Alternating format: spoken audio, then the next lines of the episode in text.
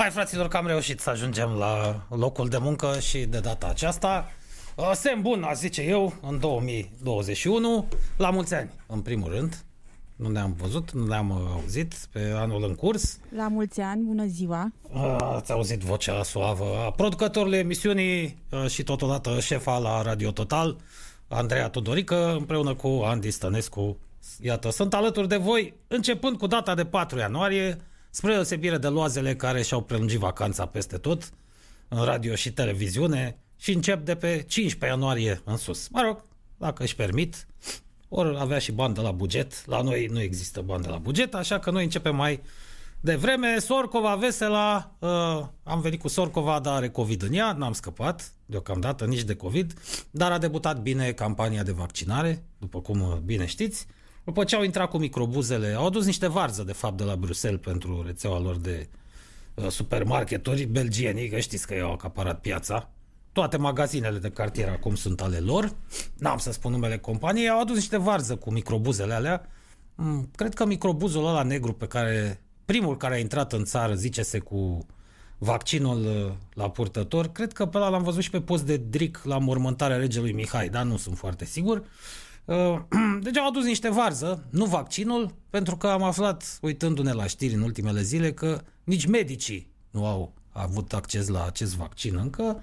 Povestea un medic de la un spital din București, Colțea, mi se pare, dacă am reținut eu bine, în dimineața asta la știri, că s-a trecut acolo pe listă, nu toți sunt de acord să se vaccineze, evident, vaccinul încă nu este testat da, și omologat așa cum se cuvine, dar cei care s-au oferit voluntari sau de frică, pur și simplu, sau pe baza unui ordin de jos în sus venit uh, de sus în jos, de fapt, uh, s-au trezit uh, că odată ajungi la spital la ora vaccinării, nu au vaccin. Deci ăsta i s-a spus, uh, s-a prezentat, nu era în tură, s-a prezentat la ora respectivă, practic în timpul liber, medicul uh, respectiv, doamna aceea, și s-a spus, uh, da, aici e altceva cu... O să intrăm imediat în chestiunea cu TVR-ul și cu Revelionul și s-a spus, uh, păi nu avem vaccin, păi cum nu aveți vaccin?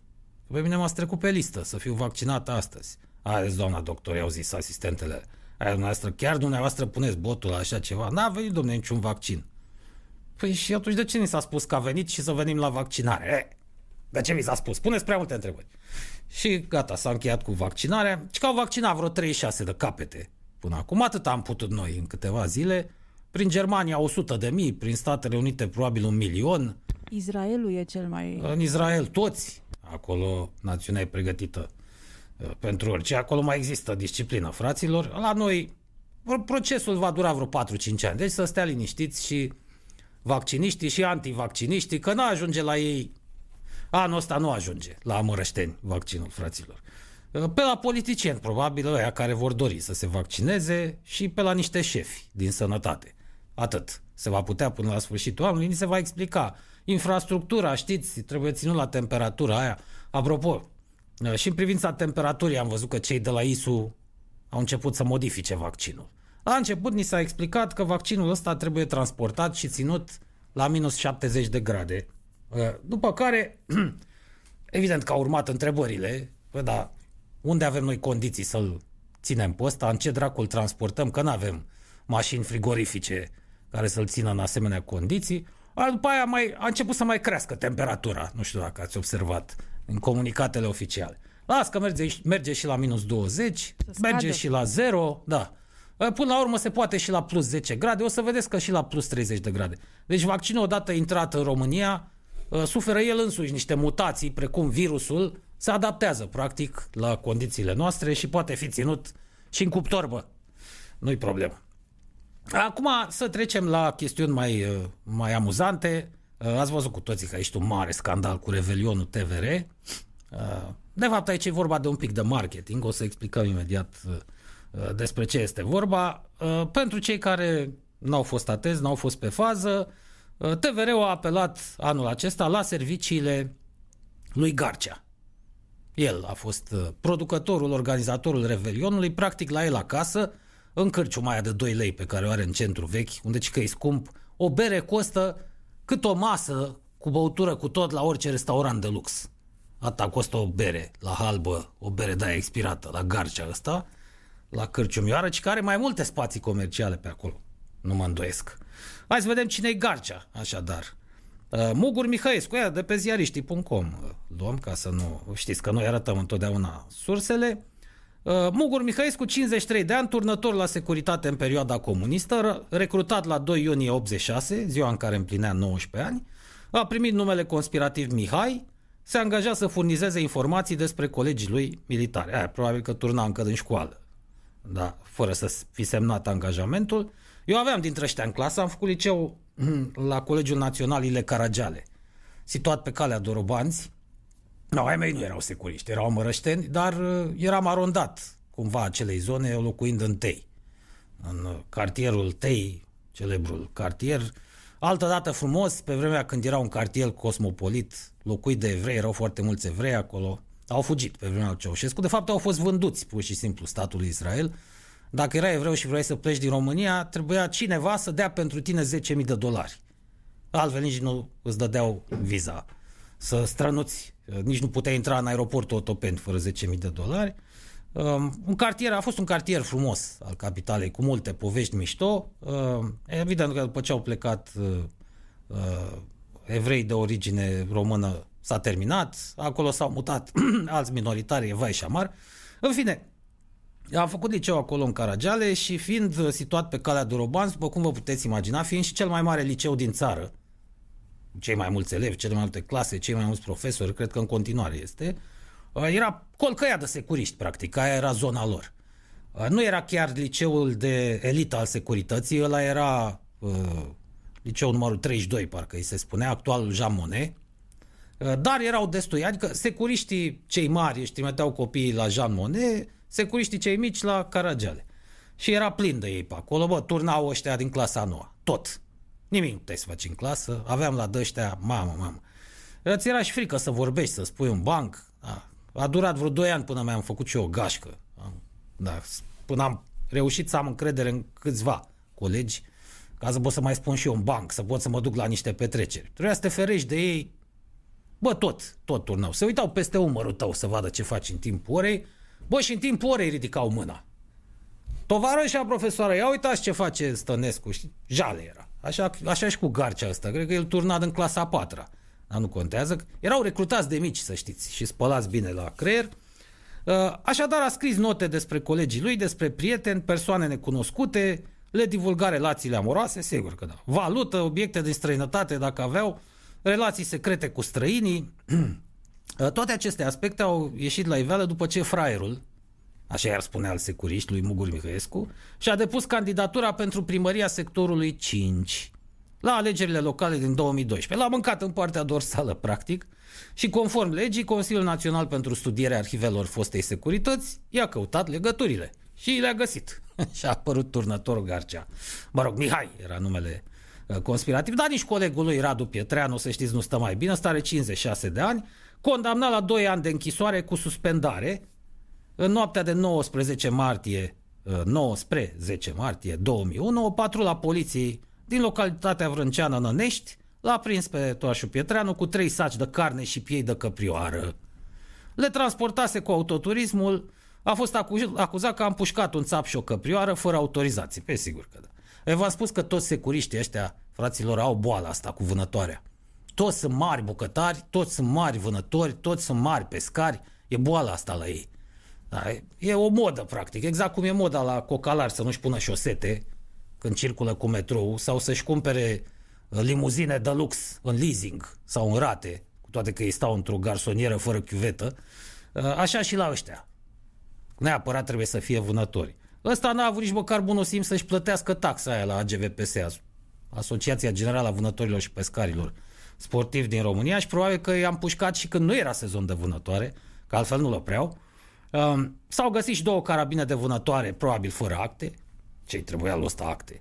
Era vedetă, bă, la vremea aia. Păi în 2001, da, Garcea, voma aia lor difuzată la ProTV era, hă, hă, erau lideri de audiență. Deci ăștia sunt, ca să știți. Mari umoriști de la vacanța mare. N-au avut niciodată pic de umor. Pic de umor n-au avut.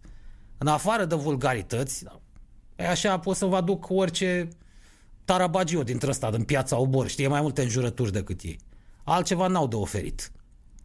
Cei doi.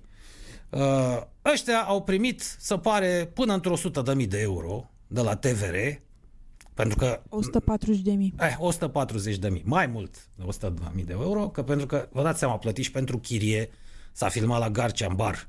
Uh, au avut și cele două onorarii ale, da? Și invitații. Plus invitații, l-au avut Înțeleg că a invitat. fost și Bidman. Da, invitat special chiar. Da, de fapt, vreo 5 au fost, că am butonat la un moment dat să-i văd. Am avut răbdare vreo 3-4 minute. Erau Garcea cu Anexa, cu Pietreanu, cu Dan Bidman și vreo 3 fufe, care nu ziceau nimic.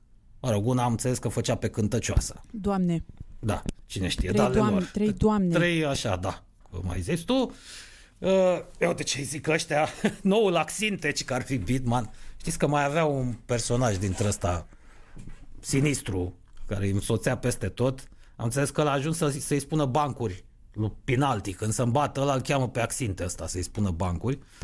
Uh, acum, Bă, ăla este mare organizator de Păi evenimente. sigur că e mare organizator. Până când îl ia DNA-ul și pe ăla, cu organizarea evenimentelor pe bani publici. Uh, Dan Bidman e noul Axinteci, că i-a lipsit doar un dovleac de Halloween pus pe creștetul capului. Ce a zis Dan Bidman printre altele în emisiune? Să dea Dumnezeu să mor și eu de COVID, nu vreau să mai trăiesc în condiții degradante. Acum la mine în cartier când se spunea să mor tu, asta era replica, să dea Dumnezeu. da, ce să-i zici? Dacă el așa își dorește să moară, da, așa vrea el. Uh, el trăia, de fapt, scriu cei de la ziariștii.com, în, în condiții degradante de altă natură, după ce și-a părăsit soția și cei trei copii, găsindu-și o amantă cu 33 de ani mai tânăr. Păi, da, e amantă, nu? Doamne să fie cu 33 de ani mai Și degradantă bătrână. situația. Uh, nu, îi zic că e degradant să-ți părăsești soția cu trei copii. A, aici nu știm care sunt relațiile din familia Bidman, deci nu ne dăm cu părerea. Uh, Eu au zis câteva glume, cu ghilimele de rigoare, din uh, program. Uh, au făcut mișto de Iohannis. Am văzut că a ieșit scandal, s-au luat useriștii de ei, că de ce au făcut mișto de Iohannis. Nu, aici e în regulă, stați un pic. Atâta vreme cât trăim într-o societate democratică, e chiar de dorit să ne putem exprima opiniile uh, cu umor sau fără umor negative la adresa politicienilor, indiferent cum se numesc aceștia. Nu asta e problema. Problema este cum o faci. În ce context. Și cu cine, cu cine tragi. Cine te plătește, că de aici pleacă discuțiile. Uh, Eu acum dacă zic ție că Iohannis e deștept și frumos, tu zici că ești negativ, ești pe invers, hă? Astea sunt glumele lor. Da, păi atâta știu. Uh, Bineînțeles că s-au luat și de chestia cu uh, COVID-ul, a mințile lor uh, uh, bine plătite de PSD și de... Încă e PSD-ul la putere, vă reamintim. Noul guvern nu s-a instalat. Toată șefimea de prin ministere, de prin administrația locală, toți sunt pesediști. Firesc că au pus mâna pe revelionul ăsta. Uh, DVR a înregistrat doar o audiență modestă. Păi, au expirat. Înainte făceau audiențe mari, s-au clasat doar pe locul 5, cu rating 2,9, 140.000 de euro. Pentru o emisiune, vorba vine emisiune, stăteau ăștia și beau bere și spuneau bancuri rățuflate, ca să faci rating doar Dar 2,9. cât a, durat, cât a durat toată emisiunea asta? Are... Nu știu, vreo 4-5 ore, cred eu. N-am urmărit-o până la cine naiba s-a Am uitat. crezut că scrie pe undeva. Nu. Uh, dar nici nu conta, pentru că oricum eram pânată cu multe pauze, am văzut publicitate, își mai băgau muzici pe acolo, a, deci n-a fost mare efort din partea lor. 2,9 rating, Antena 1 14,4, România TV 5, să te bată România TV de Revelion. Rușinos, bă. Canal D 3,4. Ăia care nu pot, dar Canal D nu dau doi bani șefii pe Revelion, că nu acolo își fac ei audiența. Nu investesc chiar nimic. Revelionul Canal D probabil că a fost alcătuit din reluări ale emisiunilor din timpul anului sau au pus un acvariu cu pești. Nu interesează pe cei de la Canal D Revelionul. Ei își fac banii cu emisiunile alea, cu manechinuite, cu alte chestiuni, cu telenovelele. Deci te-a bătut unul care de fapt nu era interesat să te bată, TVR-ule, și Pro TV 3,3, iar nici ăștia nu mai sunt ca altă dată când dădeau concerte, organizau concerte, nu mai interesează de când și-au schimbat stăpânul. Uite, la Canal D, scriu cei de la ziariștii.com, era difuzată o emisiune în reluare, iar la Pro TV un film. Noaptea de Revelion, prea să uită nimeni la film. Și ăștia i-au bătut, bă, pe Garcea. Mă bucur totuși. Mă bucur că românii așa cum sunt ei, cu mulți dintre ei cu gusturi îndoielnice, totuși au reușit să renunțe la umorul ăsta de șanț. Uh, mă rog, aici devin patetici cei de la ziariștii.com, încep. V-ați bătut joc de cei 15.000 de conaționali uciși de COVID? Nu, despre asta e vorba. Ei oricum nu-și pun problema așa, ci credeți că ăștia au conștiință sau îi interesează consecințele. Nu, eu cred că aici este vorba, fraților, despre două lucruri. Sau așa, așa bănuiesc eu. Um, odată cu uh, rezultatul final al alegerilor parlamentare și cu noua configurație a Parlamentului, firește că se va schimba și componența Comisiei de Cultură, comisia care păstorește, sau mass media, cum dracu îi zice, care păstorește TVR-ul în Parlament. Deci este de așteptat, și ei se așteaptă, ca șefii din TVR să fie dați afară. S-a schimbat puterea politică, vin alții. Până acum n-au putut fi dați afară. Doina Gradea Celsius asta, uh, asta cam o poză cu ea. Uitați, asta este fața, fățuca șefei TVR-ului. O știți din scandalul cu uh, Pătraru, când a înregistrat-o ăla. Mulți l-au condamnat, eu nu-l condamn, bine a făcut. Bine a făcut. Unii chiar merită registrați, merită să știe publicul cine conduce televiziunile de la noi. Acum noi să nu fim ca precum Garcea și să-i spunem ăstea cap de porc sau cum am văzut că se mai spune, nu. No, despre asta e vorba. Uitați-vă în ochii ei, nu contează că e mai grasă sau mai slabă. Uitați-vă ce privire are, aia spune tot. Și expresia feței. Asta e șefa TVR-ului, îi făcea cafele lui Adrian Sârbu. Și îi ținea telefonul mobil. Asta a fost cariera ei Uh, s-a împrietenit cu psd Păi să știi că nu prea ajunge la Sârbu. Trebuia să treci de ea ca Păi să sigur, ajungi. știm, Și știm. era acolo. Știm că am lucrat acolo. Uh, N-am avut treabă cu Sârbu, dar știu de la alții, de la șefi. Nu puteau să treacă, nu puteau să ajungă la el fără să treacă de uh, Mahalajoica. Asta, că Mahalajoica e, căutați înregistrările cu ea pe internet. E, Ea știe că va fi dat afară, nu pentru rezultate proaste, că rezultate proaste au avut toți șefii TVR-ului de până acum, ci pentru că se schimbă puterea politică. Și atunci a făcut precum chiriașul nesimțit, nu chiriașul corect, la care chiar rămâne fără bani. Nu, chiriașul nesimțit, când e dat afară de proprietar, se cacă, pardon de expresie, în sufragerie. Despre asta este vorba. Asta au făcut ei cu Revelion. A, da? Păi și așa ne dați afară, e las că vă arătăm noi. Și au făcut mizeria asta, uh, dar nu doar ăsta a fost scopul. Nu. Uh, atenție, gradea Celsius asta are și ea nevoie de un nou angajator. Ea se cam dăduse la fund în ultimii doi ani, nu prea se mai auzise nimic. Uh, Se pare că și Dragnea s-ar fi supărat pe ea, că n-a fost suficient de aprigă, uh, n-a luptat TVR-ul suficient de mult pentru el și pentru partidul lui, pentru PCR, Partidul Comunist Român, uh, și atunci trebuia să se facă remarcată din nou în ochii prietenilor, amicilor politici. După isprava asta, probabil că își va găsi loc, fie la Antena, la Dan Voiculescu, fie la RTV, fie la, uh, chiar la Sârbu, la Alef News, că și Sârbu e tot cu ei, totdeauna a fost, un securist al lor. Așa că uh, are, a, a avut un dublu scop toată tărășenia asta cu Revelionul, plus trebuia să-i facă reclamă și lui Garcea, care s-a trezit cu barul închis sau barurile, cârciumile, am înțeles, care mai multe, Uh, nu mai intra bănuțul în conturi, el e bogat, e putre de bogat. A fost plătit regește la sârbu ca să-și bată joc de națiune, Uh, dar știți cum sunt ăștia, nu se satură niciodată. Avea și el nevoie de un pic de reclamă, să mai iasă în față cu ceva, nu-l mai băgase nimeni în seamă de mulți, mulți, mulți ani. Uh, Și așa că și-a făcut și el reclamă, și-a făcut și Gradea Celsius, parcă îi văd pe amândoi la Left News sau uh, pe la Voiculescu. Deci ei și-au atins scopul, iar tot scandalul ăsta din aceste zile practic le servește scopurilor pe care și le-au uh, ales. Deci cu cât se va rostogoli mai tare în piața media scandalul ăsta, cu atât mai bine va fi pentru ei. Că altfel cine mai vorbea despre Garcea și Pietreanu, despre vacanța mare? Nimeni, nu mai vorbea de 20 de ani. Deci le folosește. Uh, La plecare au dat și o palmă contribuabilului, să nu uităm că vorbim despre televiziunea plătită din bani publici. Uh, De aici s-a ajuns iar la discuții ce facem cu TVR-ul, uh, ar fi mai bine să-l închidem. Nu, nici asta. Nu, să nu fim patetici, fraților, și să încercăm să fim pragmatici. Uh, Nu putem închide televiziunea publică. Televiziunea publică a generat pierderi uriașe în economia României. Este una dintre cele mai mari găuri negre din economia noastră în ultimii 30 de ani. Practic, peste un miliard de euro s-au pierdut acolo în cei 30 de ani. Dacă o închidem, e ca și cum ne-am recunoaște uh, prostia, cu toții. Să nu uităm că politicienii care au numit șefe acolo sunt aleși de noi.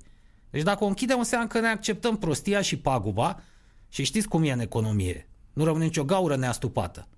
Deci, dacă închidem TVR-ul, gaura aia va fi astupată tot din taxe și din impozite. Adică banii care ar trebui să se ducă spre altceva, spre infrastructură, o parte din ei se vor întoarce ca să acopere gaura creată încă o dată prin închiderea TVR-ului. Nu, soluția este privatizarea. Ca să mai recuperăm ceva din paguba asta. Asta este singura soluție, nu să o închizi. Uh, e nevoie, bineînțeles, de o lege specială în Parlament, că sunt curcate rău lucrurile cu uh, atribuțiile celor de la TVR, cu responsabilitatea pe care o au în fața Parlamentului, în fața Ministerului Finanțelor, ce nevoie de o lege specială. Uh, lege în care să avem și regulamentul pentru organizarea licitației, uh, suma după mine care ar trebui cerută pentru TVR, uh, dat fiind faptul că activele lor uh, se ridică la câteva zeci de milioane, ar trebui să fie undeva între 200 și 500 de milioane de euro. Vorbesc foarte serios. Ăștia sunt banii pe care ar trebui să-i cerem. Pentru TVR și pentru tot ce au în țară, că au multe redacții, au multe sedii, au multe scule, plus potențialul uriaș pe care l-au. Potențialul de afaceri.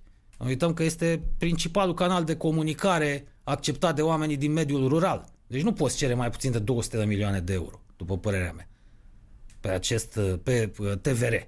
A, și au mai multe canale, da? Nu e unul singur, avem TVR1, TVR2, HD, multe și pe internet au pătruns și acolo sunt tot felul de site-uri. Deci trebuie cerută suma asta. Prin asta te asigur că nu vor pune laba pe TVR a mărăștenii, miliardarii noștri de carton. De la 200 de milioane în sus nu-și permite nimeni. Nici Voicule, nici Țiriac nu și-ar permite. Țiriac are o avere de un miliard. A niciun om de afaceri ar trebui să-și oriște pe toată. A să cumpere TVR-ul, să acopere datoriile din trecut și să investească iar 2-300 de milioane în următorii 5-6 ani, practic și-ar pune la bătaie toată averea. Niciun om de afaceri nu face așa ceva. Și atunci ar veni o corporație, un fond dintre ăsta de investiții din străinătate, deci clar, n-ar putea securiști din România, nici dacă ar strânge tot ce au furat în ultimii 30 de ani. Sau că ei nu-și riscă banii din, de buzunar pe care iau prin conturile din insulele Cayman. Deci n-au de unde să scoată suma asta și atunci îți vine o corporație dintre asta și mai recuperăm din pagubă, fraților. Sigur, vor sări, mulți vor spune, a, păi pierdem și pe asta în fața străinilor, bă, dacă să o controleze PCR-ul și fosta securitate, nu vă spărați. Uitați-vă, uitați unde ne-au adus după 30 de ani. Mai bine să o ia niște străini, zic eu. De care ori fi? Ce pot să fie mai toxici străinii decât uh, Antena 1, Antena 3, pardon? Sau RTV? Nu cred. Mai toxic decât ăștia chiar nu poți fi. Și l-au bătut și pe Dan Diaconescu. Ăla era haios în ticăloșia lui. Așa că privatizarea e soluția. Să nu uh, ne lăsăm așa aduși pe panta asta a emoției. Hai să închidem, să terminăm odată cu ei. Nu. Uh, plus că acolo sunt foarte mulți oameni valoroși uh, printre cei care se ocupă de partea tehnică. Sunt meseriași acolo, i-am cunoscut, am lucrat cu unii dintre ei, am învățat de la ei. A, sunt profesioniști. Aia nu merită să fie dați afară, nu să iei de vină, că nu ei au făcut politica editorială. Au lucrat cu niște scule, marea majoritatea ultimilor 30 de ani cu scule mult depășite, avea în ultimii ani s-au mai cumpărat câte ceva și au reușit totuși să țină emisia în condițiile alea. Uh, au ținut în spate pe toți piloșii ăia, deci sunt destui oameni valoroși acolo. Așa că privatizarea este soluția fraților și nu Uh, să închidem. Le-a ieșit încă o lovitură, practic încă o palmă dată pe obrazul guvernului uh, și uh, a șefului partidului aflat la putere. Asta a fost. Ăsta a fost revelionul revelionul organizat la cârciuma lui, lui Garcea. N-are rost să mai discutăm despre ea, pentru că le, chiar le facem reclamă ăstora și nu, nu merită. Fraților, să mai luăm o scurtă pauză, acum că am deschis cu Uh, Revelionul, uh, mă rez, nu s-au întâmplat prea multe lucruri, am baleat așa pe mai multe posturi de televiziune să văd, nu s-a schimbat nimic.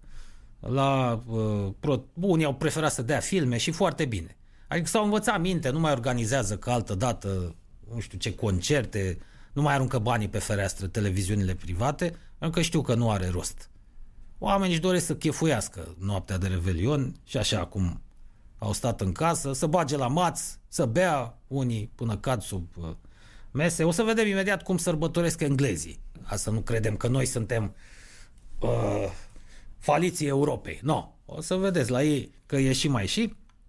Deci prea multe nu mai sunt de spus despre cum am uh, sărbătorit uh, Revelionul.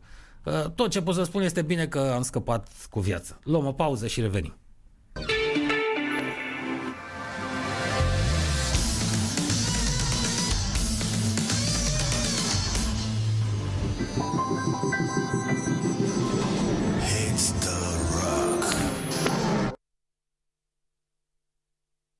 Așadar am avut un uh, revelion pentru reduși mental. A decis țața Floarea să ne dea o palmă la plecare, știind că e pe făraș. Uh, îmi scria Radu Oco, uh, stai bre, că au apărut și alte explicații, că vaccinul poate fi ținut și la 4 grade, că trebuie ținut la minus 70 doar într-o anumită parte a timpului. Dar nu despre asta era vorba, ci despre incompetența și minciunile pe care le tot lansează, așa zis, și specialiști din România când vorbesc despre vaccin. Se bat cap în cap, inclusiv ăștia care ar trebui să comunice din partea guvernului. Nu sunt stare să explice. Uh, încă n-au înțeles oamenii de ce trebuie să te vaccinezi, uh, cum funcționează, ce este acela un vaccin. Da, trebuie să le explici și asta. Nu sunt bă stare. În continuare ei o țin langa tot cu Arafat ăla pe care nu-l înghite nimeni.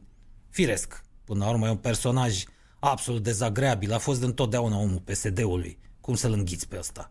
E un politruc de-al lor, de-al PCR-ului, de-al PSD-ului. Ei tot pe ăștia îi folosesc pe post de comunicatori.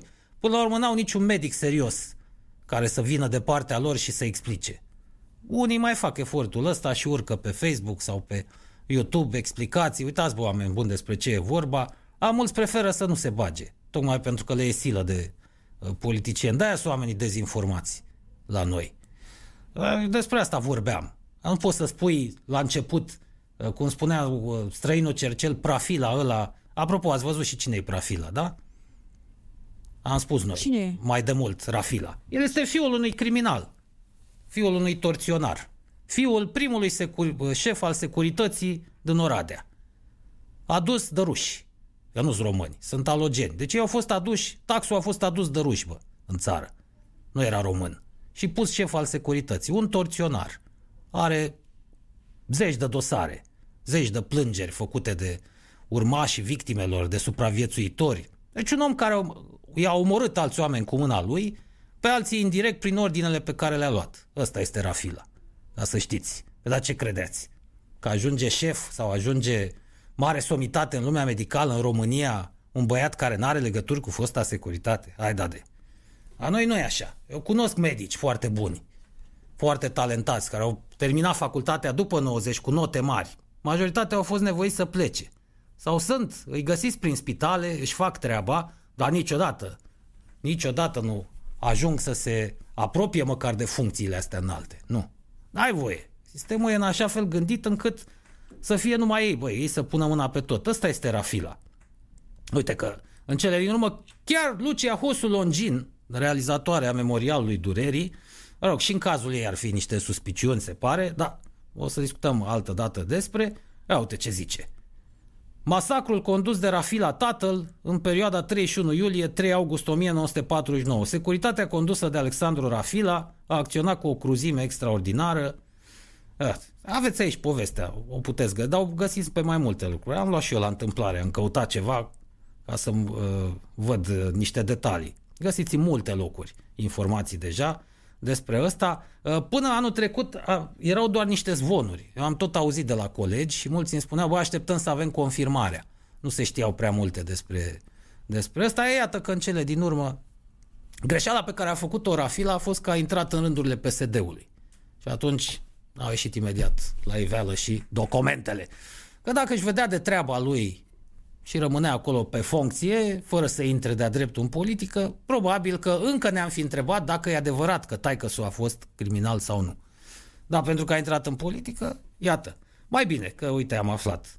Uh, am aflat uh, cine este. În 1998 scrie Lucia Hosu Longin, am făcut un interviu chiar cu Alexandru Rafil, a fost șef al securității din Arad, pardon, din Oradea, în perioada 45-49, adică fix în perioada în care au murit cei mai mulți oameni, atunci a fost măcelul cel mare, la apelul un, unor locuitori din patru comune de pe Valea Crișului Alb, care făcuseră plângere la Procuratura Militară, în care îl denunțau pe Rafila ca autor moral al uciderii a numeroși, a numeroși țărani care s-au opus uh, colectivizării. Uh, știu, acum, uh, detaliile le găsiți aici. Știu că mulți vor spune, dar ce ai, domne, să nu exagerăm. Nu trebuie să plătească, nu așa, copiii pentru păcatele părinților și ce, dacă taxul a fost un criminal, asta nu înseamnă că el uh, nu poate fi un om bun. Greșit. Înseamnă că nu prea ați cunoscut mulți dintre ăștia. Eu am cunoscut destui lucrând în presă, pot să vă spun că niciodată, dar niciodată, nu iese un om bun din asemenea ticăloși. Este imposibil. Dar nu e vorba că s-ar transmite ticăloșia genetic. Nu, nu suntem medici să spunem asemenea uh, aberații, nu avem nicio probă științifică. Nu, este vorba de educația pe care o primesc. Când ești crescut între asemenea oameni care nu pun preț pe viețile altor oameni și în general nu pun preț pe nimic, n-au conștiință, n-au scrupule, nu poți ieși om bun. Bașca, fiind copil de bani gata, că ăștia toți erau foarte bine plătiți, beneficiau de alte condiții decât cele ale cetățenilor obișnuiți, devii și un răsfățat dintre ăla. Tu n-ai, n-a fost nevoie să muncești pentru nimic, dar v-am spus cu ce notă a terminat Rafila fiul, facultatea. 10-50.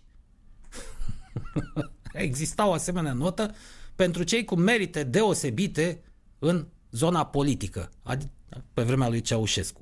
Adică pentru cei care erau uh, apropiați ai securității, uh, erau activiști de partid sau urmau să devină activiști de partid, erau șefi deja prin UTC, ăia primeau încă 50 de sutim, peste media cea mai mare de 10, iar uh, aceste sutime îi ajutau să rămână în București, că asta era miza, de-aia li se dădeau.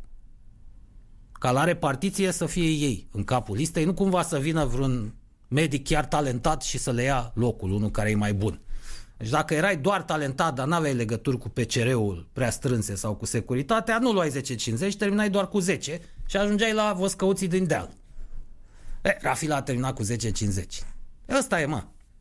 Acum vă întrebați de ce nu cred oamenii în toată povestea cu COVID-ul, de ce nu cred în vaccinare? Păi, dacă asemenea personaje uh, sunt, uh, îi reprezintă, reprezintă autoritățile, îi reprezintă pe cei care ar trebui să ne spună ce avem de făcut, firește că oamenii nu cred.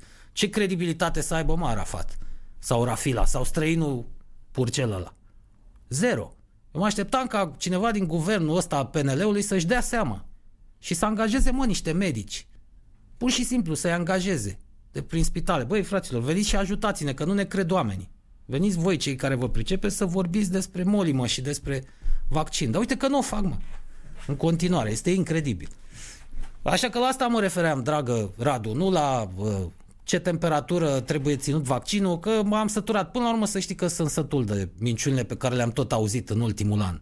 Și toate prostiile astea care se bat cap în cap cu specialiști ăștia care se tot contrazic, bacă minus 70, bacă minus 273 temperatura uh, absolută, bacă plus 10 grade, bacă, dar m-am săturat de chestia, deci nici nu mă interesează până la urmă. Auza, mi se pare mie sau greșesc în ultima vreme de când cu vaccinarea l-au scos în față sau ieșit mai mult în față cel care este responsabil de la armată, cel care este da. responsabil cu toată operațiunea asta. Adică eu am observat că cei doi uh, Arafat și Rafila parcă în, acum spune dacă greșesc, în ultima vreme parcă au mai dispărut. Păi Rafila, Rafila uh, încet încet uh, devine doar comunicator al opoziției, pentru că acum PSD-ul este în opoziție. Într-adevăr încearcă să-l bage pe Gheorghiță ăsta în față, numai că ăsta fiind militar, prea, ăștia nu-s bun de gură. Ăsta și oricum are atribuții foarte stricte, ăștia nu prea mănâncă maro. Ei știu foarte bine ce limite au în, în comunicare, dar nu o să-l vezi pe ăsta aruncându-se în față, punând pieptul pentru vaccinare sau o să explice câte ceva și o să facă pasul în spate, e militar. Nu, nu ți trebuie niște oameni angajați special pentru comunicare, dar trebuie să fie niște profesioniști, civili, nu militari, niște oameni fără pată. Militarii nu-și pot permite să facă anumite lucruri. Trebuie să fie niște oameni care într-adevăr să ai încredere, nu știu medici care au salvat foarte multe vieți, despre care se știe deja, despre care s-a vorbit întotdeauna bine, de aia ai nevoie. A, nu de militari. Așa poți să-l pui și pe șeful armatei să vorbească. Nu convingi nici cu ăștia pe nimeni. Românii oricum au, de, au început să dezvolte o aversiune față de tot ce înseamnă uniformă și e explicabil pe undeva. Deși în privința armatei greșim. Pentru că armata noastră acum chiar e o armată de profesioniști. Ori mai fi rămas și pe la ei uscături, dar uh, chiar nu s-au făcut de râs, să știți. Peste tot pe unde au fost, prin Afganistan, prin Irak, prin fosta Iugoslavie, au curs laudele în urma lor. Deci pe ei n-ar trebui să-i privim uh, uh, aiurea. Da, din cauza miliției, din cauza securității, din cauza jandarmeriei, această instituție inutilă, copiată de la francezi, de care noi nu avem nevoie. Poliția ar putea gestiona și singură trupele speciale. Din cauza lor, românul deja, când vede uniformă, mai ales după pandemia asta, ia foc. Așa că ideea cu Gheorghiță e proastă și oricum era destul de subțire. Ăștia nici nu sunt pregătiți în materie de comunicare militarii, că nu, nu ăsta e scopul principal, scopul lor principal. E, comunicarea acolo e limitată când vine vorba despre armată. Da, nu sunt experți în așa ceva, nu o să-i vezi intrând pe social media, cum se spune pe la noi, și luându-se la trântă cu haterii. Ei nu fac așa ceva. Mie alegerea primului vaccinat, uh, asistenta care a îngrijit primul bolnav de COVID, mie mi se pare o mișcare foarte bună și uh, hmm.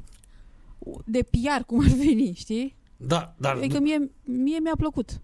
Da, numai că după aia au început să apară doctorii care s-au plâns că S-au, s-au prezentat la după data aia... și la ora vaccinării și s-au trezit că nu era vaccin acolo. Nu, după aia mult mai grav, da, și asta, dar mult mai grav a fost Cercel care s-a da, vaccinat iarăși. al doilea sau al treilea.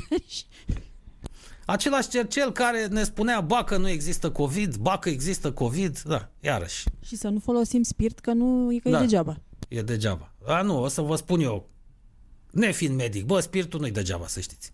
Nu, chiar dezinfectează. Pentru asta a fost inventat. Nu, chiar se poate și bea, să știți. De prin porțile Moldovei încă se mai servește. Și prin delta pe acolo le duce ladă de spirit, îți facă ea bor și de pește tot anul. Dar spiritul nu-i degeaba. Chiar nu e. Nu trebuie să fii medic ca să știi asta. Că spiritul dezinfectează. Dar ăsta e nivelul lui străinul purcel ăsta. Ce putem să-i cerem? Mi se pare că Prafila a fost și adjunctul lui într-o vreme dacă nu mă înșel, că hai, vedeți cum se leagă, aceeași, aceeași gășculiță. lui unde? La institutul pe care îl conducea, sau îl mai conduce încă, străinul Cercel ăsta, la, la Balș, la... Balș, la Balș. Da. Ah. La, cum îi zice? Da, nu știu. Ăsta, ăsta că era tehnocratul lui. Asta se spunea despre Prafila. Prafila este... Străinul Purcel e doar așa cu numele, el doar trece și semnează pe acolo, dar Prafila este un geniu. Am văzut. Într-adevăr. Un geniu, numai un geniu putea să aleagă să intre în politică în loc să-și vadă de treabă în lumea medicală. Numai un geniu putea să facă o asemenea alegere, să devină politician PSD. Da, a, fraților, să o lăsăm, că pe urmă ne, or să creadă unii că suntem și noi antivacciniști și nu este cazul. Uh, vaccinurile sunt bune, să știți.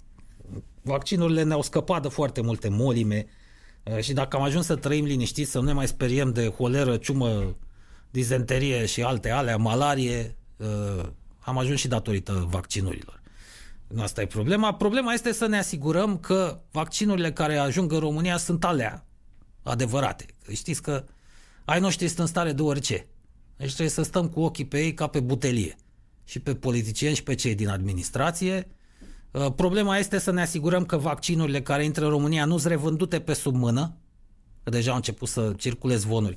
Apropo de medicii aia, care s-au prezentat la vaccinare și li s-a spus, păi nu mai e, s-a terminat. Au început să apară zvonuri că sunt vândute pe sub mână, alt, în alte țări. Și noi știm din experiența tristă a ultimilor 30 de ani că ne putem aștepta la orice din partea ăstora care ne conduc. Deci aici, aici trebuie să se poarte discuția, nu dacă e bun sau nu vaccinul. Vaccinul nu are cum să fie rău, să știți. Dacă e testat și omologat de toată lumea și își asumă cineva responsabilitatea pentru el, compania producătoare, cei care l-au descoperit, l-au inventat, mă rog, atunci e regulă. Da, problema este ce fac ai noștri.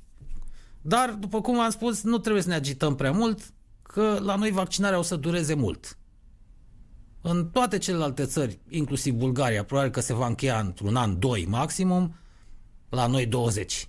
Peste 20 de ani încă, încă vom mai fi vaccinați cu vaccinul cumpărat anul ăsta. Între timp vor spune, a, am descoperit că poate fi și ținut 20 de ani, să știți, în condiții foarte bune. Sau iar o să auzim tâmpenii dintre astea. Deci nu suntem antivacciniști, Doamne ferește, nu. Noi ne punem doar întrebări în ceea ce îi uh, privește pe diriguitori și pe cei de la uh, ISU.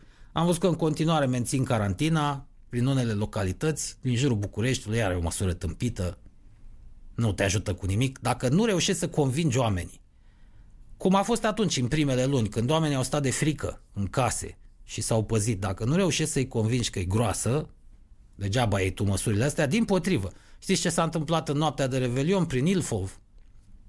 Am văzut cu ochii mei asta. În localitățile carantinate, bă, la 12 noapte au ieșit sute. Sute pe acolo. S-au strâns pe străzi. Cu șampanie, cu artificii, cu petarde, s-au pupat, au ciocnit. O oră, o oră și ceva au stat în stradă, uite așa. Grămezi, grupuri mari de oameni. Așa că nu-ți folosește la nimic carantina. Dai dracu! Au făcut asta oamenii, din spirit de frondă.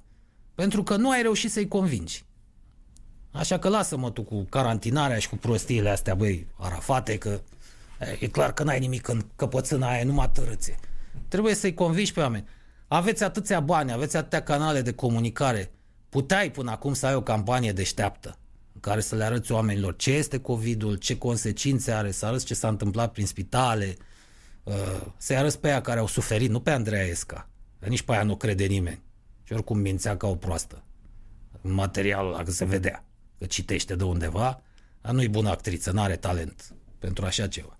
Nu, să aduce oameni care chiar au suferit, au avut de suferit de pe urmă. Puteai să faci, cum au făcut în Occident. Am văzut multe materiale dintre astea. Pe internet, realizate prin vest de alții. Așa-i convingi pe oameni, nu cu prafila, tată. Nu cu tocșoaie moderate de prelipcean, cu audiență sub DAC TV. Așa că mențin, dacă voi vreți, vreți în continuare să credeți că asta o să vă scape, carantinarea, nu aveți decât. Da? Până când o să ajungă oamenii să nu mai respecte deloc măsurile voastre. Pur și simplu să vă sfideze. Atunci să vedem pe unde mai scoatem cămașa. Da, hai că m-am uh, am barat și m-am și enervat un pic cu prostiile astea. Mi se pare strig- revoltător, chiar strigător la cer ce se întâmplă în România. În continuare a trecut un an și într-un an nu avem încă o nu avem o instituție care să coordoneze toată campania asta anti-Covid. A trecut un an și nu avem niște oameni competenți care să se ocupe de așa ceva. Încă bâșbuim, încă așteptăm să vedem ce măsuri au alții. Este ceva absolut înfiorător. Între timp ne moare și economia. Firesc, din cauza acestei bâșbuieli, închidem un domeniu, îl redeschidem, iar îl închidem, iar îl redeschidem. Dar cum dracu să nu te enervezi? Să mai luăm o pauză, fraților, să ne mai uh, îndulcim. Ia să și să-i zicem ceva. și domnului Til Lindemann, să-i spunem la mulți ani azi. Da, Leo, este ziua lui ăsta, Ram, lui lui Ramstein. domnul Rammstein. Rammstein, vorba unui prieten la mare, în vama veche. Au un prieten așa mai introvertit, dar de o statură impresionantă, 2 metri și vreo 120 de kilograme, cel puțin avea, care stătea ziua în amiaza mare cu soarele în cap, acolo la stuf, dar nu sub uh, umbreluțe. Nu, era masa aia cea mai apropiată de, de plajă, de țărm, cu soarele în cap, bea vodcă din sticlă, direct, vodka aia încinsă la orele prânzului de soare uh, și cu niște suc. Bea și bea și bea și atât mai zicea din când în când. Rammstein! Pe care se așeza la loc pe băncuță și iar bea. Așa îl găseai toată ziua, roșu caracu se făcea din cauza soarelui, nu mai simțea nimic, nici arsuri. Uh, A fost prima dată când am auzit eu de Rammstein, deci asta se întâmpla cu cel puțin 15 ani în urmă, dacă nu chiar mai mult, habar n-aveam de Rammstein. L-am auzit pe ăsta cu Rammstein, ce dracu tot zice ăsta? Așa am aflat că există Till Lindemann și Rammstein, da, niște showmeni, în primul rând. Ăștia știu să facă show, chiar fac spectacol. Trecând peste muzică, fac rock de cea mai bună calitate, fără discuție, dar fac mai mult decât, mai mult decât atât. Adică i-aș pune la capitolul show nu știu dacă pe picior de egalitate cu cei de la Rolling Stone sau uh, ACDC sau U2, dar bă, se apropie, se apropie. Îmi place, îmi place cum gândesc toată, toată desfășurarea aia de forțe în timpul concertelor. oferă ceva publicului. Nu ca brokerii noștri care se pun pe scenă și atât. Și dau din gură la microfon, sonorizarea proastă, bineînțeles. De obicei concertele să țin pe câmp la noi, așa e la modă. A nu să mai țin. Avem stadioane, dar nu știu de ce ne ferim de ele, nu ținem concerte pe stadioane. E, nu, ăia fac și show, că de-aia le plătești bilet. Adică ori ești super talent ca Freddie Mercury, ăla n-avea nevoie de nimic, vorba cuiva. Puteai să-l pui pe Freddie Mercury uh, să scânte și de pe lună, mă. Nu-l vedeai. La tot te bucurai la concertul lui, atât de talentat era. Deci ori ești ca ăla, one man show, poți să faci singur, fără lumini, fără sonorizare, fără nimic. Avea, nu exagerăm acum. Se spune că ăla e cel mai reușit concert din istoria rockului din 86 de pe Wembley, Wembley uh, concertul lui Queen. Uh, ori investești bani serioși și le oferi ceva oamenilor care ți-au uh, plătit bilete. Da, la noi, după cum știți, se preferă, se vrea, cum ar zice regele Hagi, uh, se vrea a se păpa banul public. La noi primăriile organizează și concertele rock. Nu avem curaj. N-au curaj trupele noastre să iasă pe un stadion să vadă, bă, putem sau nu putem să-l umplem. Sau măcar într-o sală așa mai acătării, mai măricică. N-au. N-au tupeu, preferă să fie totul plătit dinainte, în aer liber, vin oameni, nu vin oameni, nu contează. Și de-aia m-am cam sictirit și eu, nu m-am mai dus la concertele a lor noștri, e că nici la capitolul compoziție nu stăm foarte bine, trebuie să recunoaștem. Trupele noastre, unele dintre ele sună bine doar atunci când uh, uh, interpretează piese de afară. Când se apucă să și compună, tăia durerea de cap, nenică, de la albumul Phoenix, ăla Mugur de Fluier, nu știu dacă au mai fost trei sau patru interesante în rocul românesc. Așa luate per total, strânse, două piese de aici, una de dincolo. Deci nu neapărat trei, trei albume, patru compacte. Asta este părerea mea. Da, poate sunt eu exagerat aici. E greu când crești cu ACDC, cu Metallica, să te mai uiți la ce cântă ai noștri sau să-ți sune sau să sune bine. Așa că în locul lor m-aș limita la interpretat direct piese străineze sau cover-uri, dacă sunt în, sunteți în stare să mai adăugați ceva, să peste ce au compus ăia, la mulți ani. Prin urmare să-i zicem domnului de la Rammstein, Till Lindemann, la Lindemann, cum îl cheamă? Lindemann? Lindemann, chiar, cred. A dispărut a trei ante timp. Am lăsat să vorbesc singur aici. Păi cum să nu te enervezi? Da. Bun, m-am enervat destul cu uh, vaccinarea, dar mesajul nostru uh, ăsta este, da, ca să nu fim înțeleși greșit, și eu chiar cred în el, uh, vaccinarea e bună. Atenție însă ce vor face cu vaccinul. Autoritățile noastre. Aici trebuie să avem ochii bine uh, căscați. Uh, atenție unde vă vaccinați, cine vi-l face, Că și acolo se pot întâmpla tot felul de măgării. Sunt destui ticăloși în țara asta în stare să vă bage apă chioară în loc de vaccin și pe ăla să-l vândă pe sub mână în Bulgaria. Aici aici trebuie să fim cu ochii cât cepele uh, și nu mai ezitați să faceți plângeri penale în caz că depistați ceva. Dacă vă miroase ceva urât, pac! Așa trebuie să fim de acum încolo, că nu se mai poate altfel. Acum nu mai să luăm o pauză că ne auzim prost pe Facebook și încercăm să remediem în pauză. Da, da, cine am auzit vreodată, da, se aude cineva bine pe Facebook? Apropo, pun și o întrebare asta. Să știi că eu am mai ascultat și pe alții pe Facebook și tot prost să aud. Nu cred că se poate auzi cineva bine pe Facebook. Important este să se audă ceva, fraților. Revenim.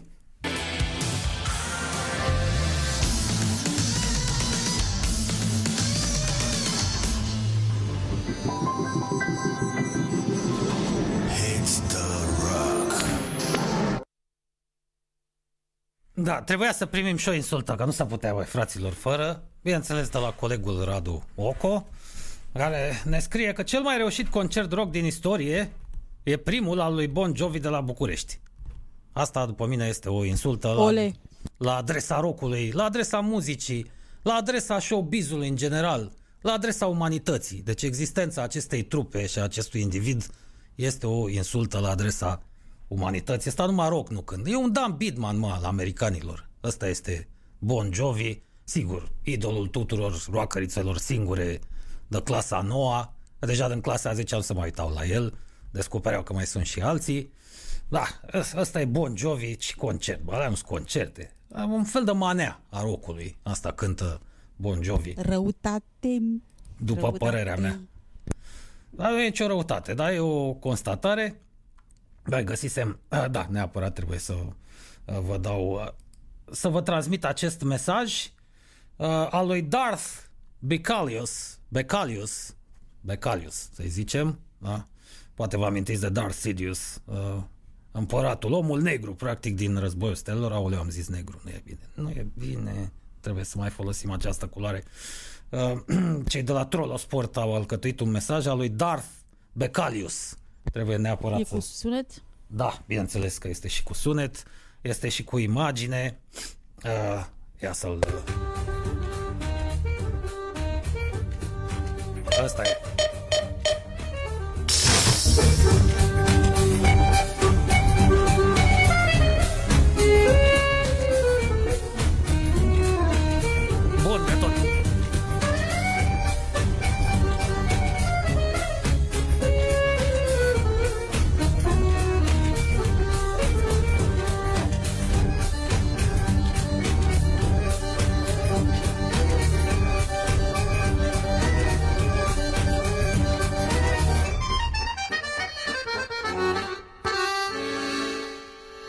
Bine că nu mai sunt cluburile. Că cluburile închis. Taca-taca! Drogangii și cu răsăreala la revedere și cu băutura și cu alcoolul. Da, ăsta a fost, fraților, Asta mesajul. E manea... rock sau ce? Da, ăsta a fost mesajul lui Darth Becalius. Știți că el uh, e foarte evlavios de la o vreme încoace, când a fost așa întotdeauna. Și uh, exact asta a spus zilele trecute. Gata, acum COVID-ul se termină cu curvăsăreala, se termină cu cluburile, cu toate astea, dar înainte, e, cine era stâlpul barului Melody din uh, București și al cazinoului din Venus, sau unde dracu era, parcă în Venus, da, în orice caz, într-o stațiune dintre asta de pe litoral, unde se strângeau toți interlopii din Dobrogea și nu numai, cum ar fi spus Marioara Murărescu, cine era toată ziua pe acolo, cine le aducea gagici fotbaliștilor de la Steaua, Că nu doar cu brânză și cu blue jeans și-a făcut becali averea. Dar acum nu mai place curvăsăreala, gata. Nu mai e, nu, nu. Acum cotizează la Sfântul Munte, îl pasează ăia ca pe o minge de ping-pong, v-am povestit.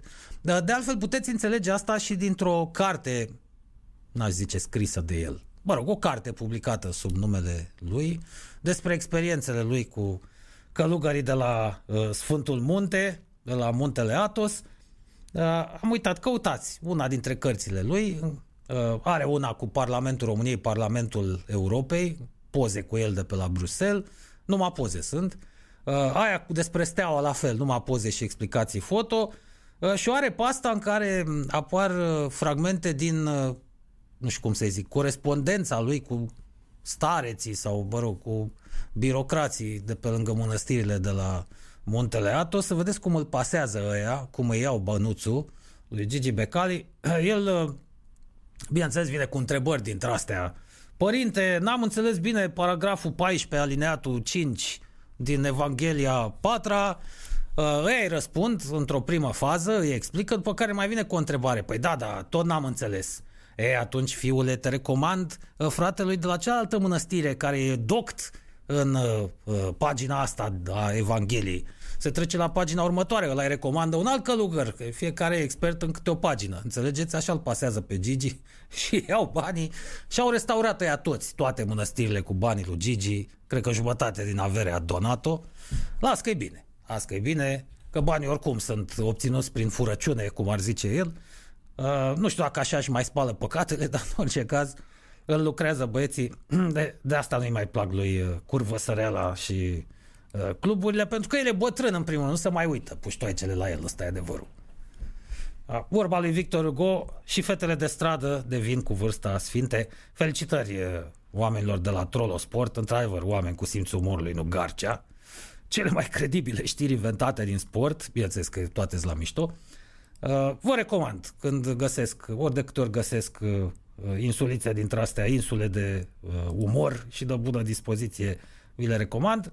Uh, ceva care iarăși ar trebui să ne bine dispună după ce ne-am enervat cu Aldera, Fila și Garcea. Uh, Bucureștiul, fraților, ci că ar fi cel mai mare și mai bogat oraș din toată Europa de Est, mi-aș șoptit mie o păsărică, mi-am notat aici, numărul 1, peste Praga, Budapesta, Varșovia, Uh, știu că nu mă credeți, îmi scria amicul, verificați singur, cifrele se găsesc ușor pe internet. Uh, Bucureștiul este unul dintre cele mai mari și mai bogate orașe, uh, deoarece are o populație rezidentă în zona metropolitană mai mare decât multe alte capitale, asta pot să o cred. Bucureștiul este peste Sofia, de exemplu, peste, nu știu dacă e chiar peste Praga, dar este în orice caz peste Bratislava, și mai sunt, sunt destule orașe, mai sunt și stătulețele astea mici din vest, Liliputane, sigur că București e mai mare.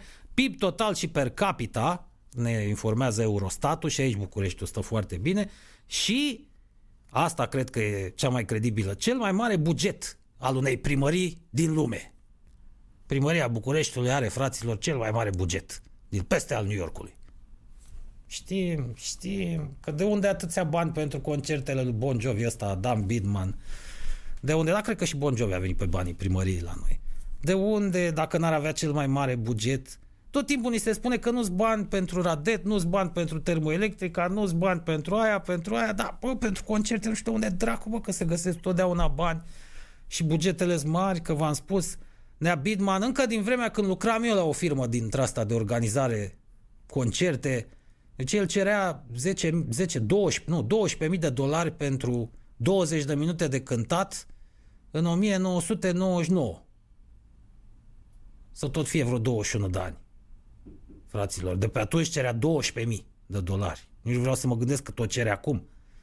Era deja, sigur că erau deja vedete, holograf, dar nu chiar ca acum. Încă nu scoseseră albumele alea lacrimogene cu uh, ți-am furat inelul ăsta, ți-am dat inelul, și acum aproape cu 120 de mii trebuie să le dai, sau cine știe cât. Uh, cam ciudat treaba, cam ciudată chestiunea cu bugetul primăriei, când vedem ce salarii mici și în ce hal arată orașul București. Uh, firmele se tot zice că plătesc prea puțin, că avem o evaziune fiscală colosală în București, corupția din bugetul local, dar uite că, în ciuda tuturor acestor probleme, Bucureștiul este cel mai mare și mai bogat oraș din toată Europa de Est, zice și Europa Centrală, poate sub Viena totuși. Un pic, Acum, cu un guvern apropiat, ar trebui ca bugetul, nu așa, să crească și mai tare. Și dacă tot am ajuns noi aici la capitolul ăsta, ia să vedem cheltuielile administrației firea, concerte și luminițe și alte cele, cam cât să cheltuia. Uh, o să te întreb puțin. Ca, anul trecut, în, exact în perioada sărbă, un pic înainte de sărbători, m-am dus Așa. la Viena da. Și erau uh, luminițe și asta de foarte bun gust și mai nu era, o opule, nu era o opulență și mă rog și întrebat primarul de acolo, inclusiv de reporterii români s-au dus să-l întrebe, dar um, de ce cât au cheltuit primăria din Viena uh-huh. pe beculețe și toate ornamentele astea de Crăciun și a spus foarte puțin față de alți ani pentru că nu ne permitem, avem un buget foarte mic și am considerat că trebuie să cheltuim foarte puțin pentru beculețe și toate ornamentele astea. Deci prim, primarul din Viena spunea noi nu ne permitem să cheltuim atâția bani pe ornamente. Iar la noi era, kilo, știi că anul trecut erau chiloți atârnați da, beculețele. Da, da, da, chiloți. Da. da, erau chiloți de elefant chiar pe Bulevardul Maghero, sigur că da. N-am uitat. A, ce să zic despre declarația primarului Vienei? Un sărac. Asta e declarația unui sărac. Vă spărați? Cum adică bă să dai bani pentru beculețe? Uite aici, bănuți pentru beculețe. Concerte și luminițe de Crăciun, 74 de milioane de euro. Cât mă? 74 de milioane de euro. Concerte și luminițe, probabil per total. Hai să nu... Deci per total în cei câți ani a stat asta la primărie? 4 ani, nu? 4 ani, deci 74 da, da. împărțit la 4, bă, și 20 de milioane e mult. Deci minimum 20 de milioane pentru fiecare Crăciun alocate numai pentru uh, luminițe și concerte. Investiții rețeaua de termoficare în cei 4 ani, 15. deci 75 de milioane pentru Dan Bidman și 15 milioane pentru termoficare, că e mai important. Noi așa să ascultăm pe Dan Bidman.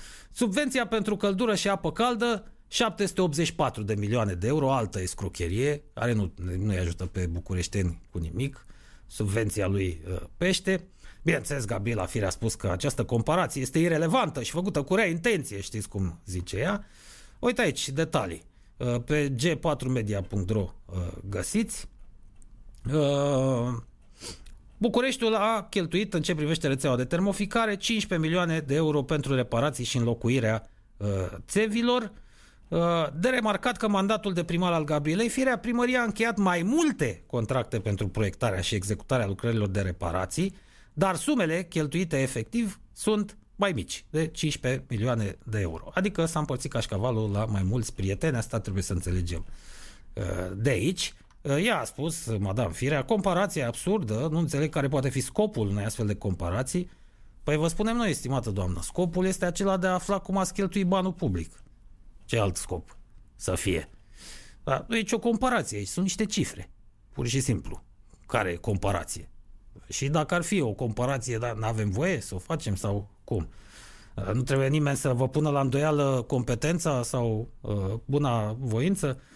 Uh, potrivit uh, primăriei capitalei, suma de 317 milioane 599 de mii de lei a fost cheltuită pentru organizarea de concerte, spectacole și festivaluri. Cele mai mari sume cheltuite de Creart, peste 150 de milioane de lei, adică 30 de milioane de euro, și Arcub, peste 75 de milioane de lei, adică peste 15 milioane de euro. Și aici deschid o paranteză, că aici vreau să uh, ajung. Creart și Arcub. Astea sunt două instituții aflate în subordinea primăriei, care, echipurile, uh, se ocupă cu arta și cultura Bucureștiului. De aici și denumirea de Arcub. Arta și cultura Bucureștiului. Arcub ăsta a fost înființat în a doua jumătate a anilor 90, ai secolului trecut, tocmai pentru a facilita organizarea de evenimente și sărbăutori locale. Pentru că nu, era, nu exista personal specializat în primărie pentru așa ceva.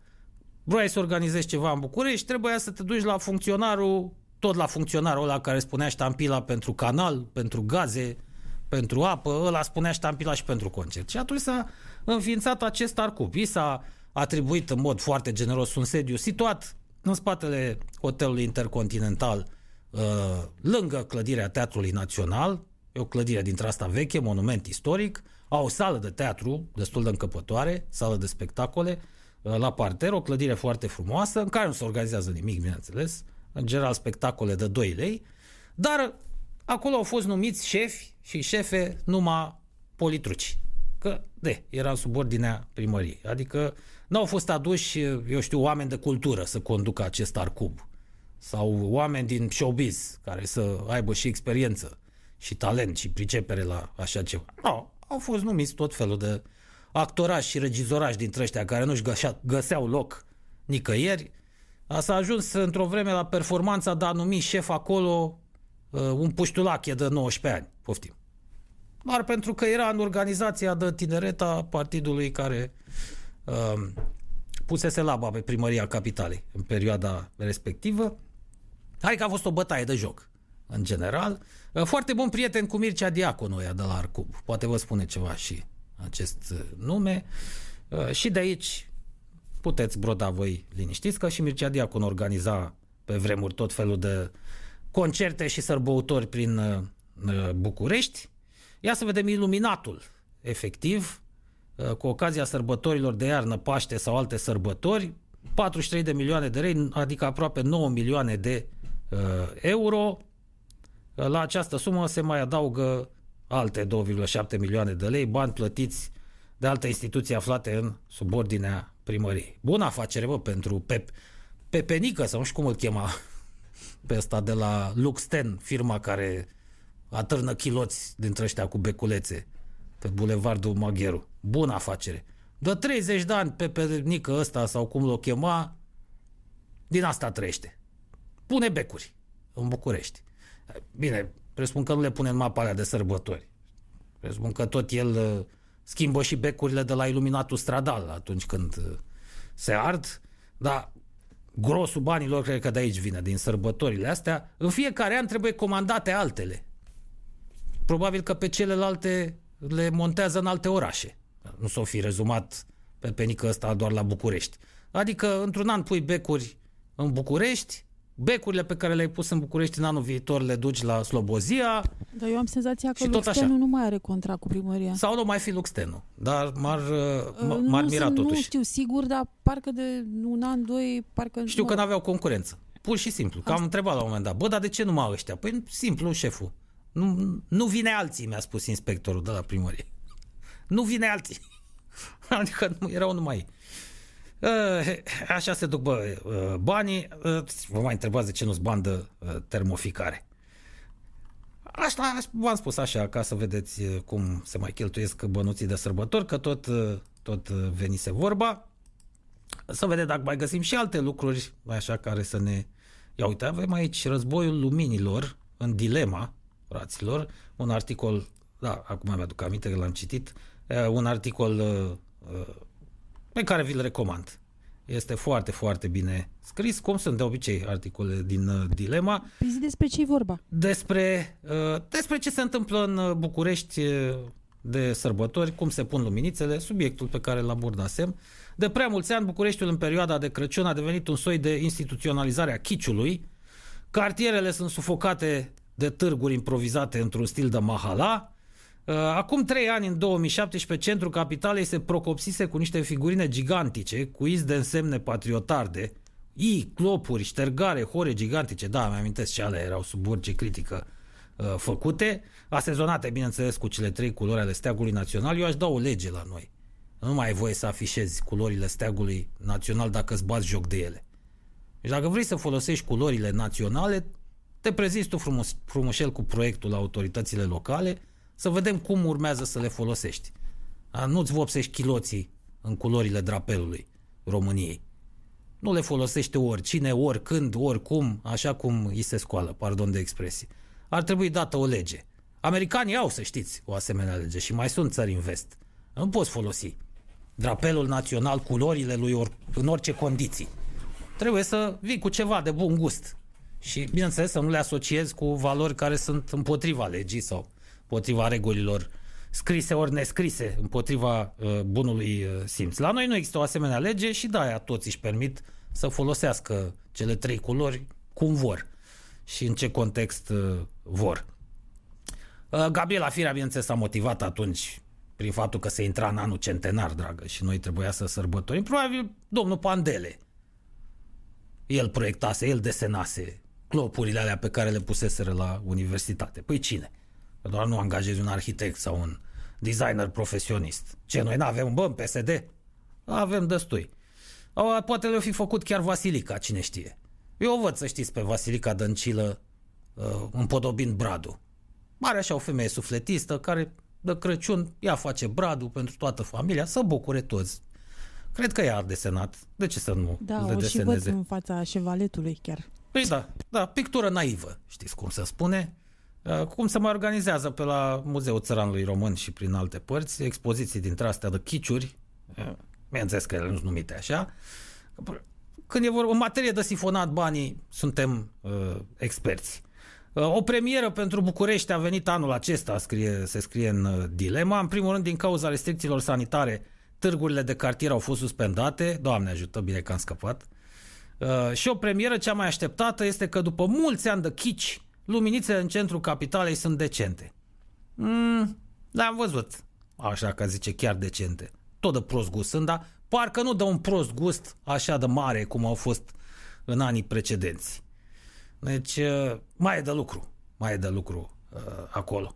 Bă, dacă nu avem, chiar nu avem pe nimeni capabil, la ora actuală, niciun arhitect nu se bagă în așa ceva. Nu, vor, nu vor să participe. Nici cei de la Ordinul Arhitecților, nici cei de la Institutul Ion Mincu. Uh, dacă nu avem profesioniști care se ocupe de asta, mai bine mergem dracului și le cumpărăm, cumpărăm luminițe de-astea de brad chinezești de la piața Obor și le atârnăm pe alea de stâlpi și o să ne coste mai puțin. Dacă nu se găsește cineva care să aibă un pic de talent, măcar.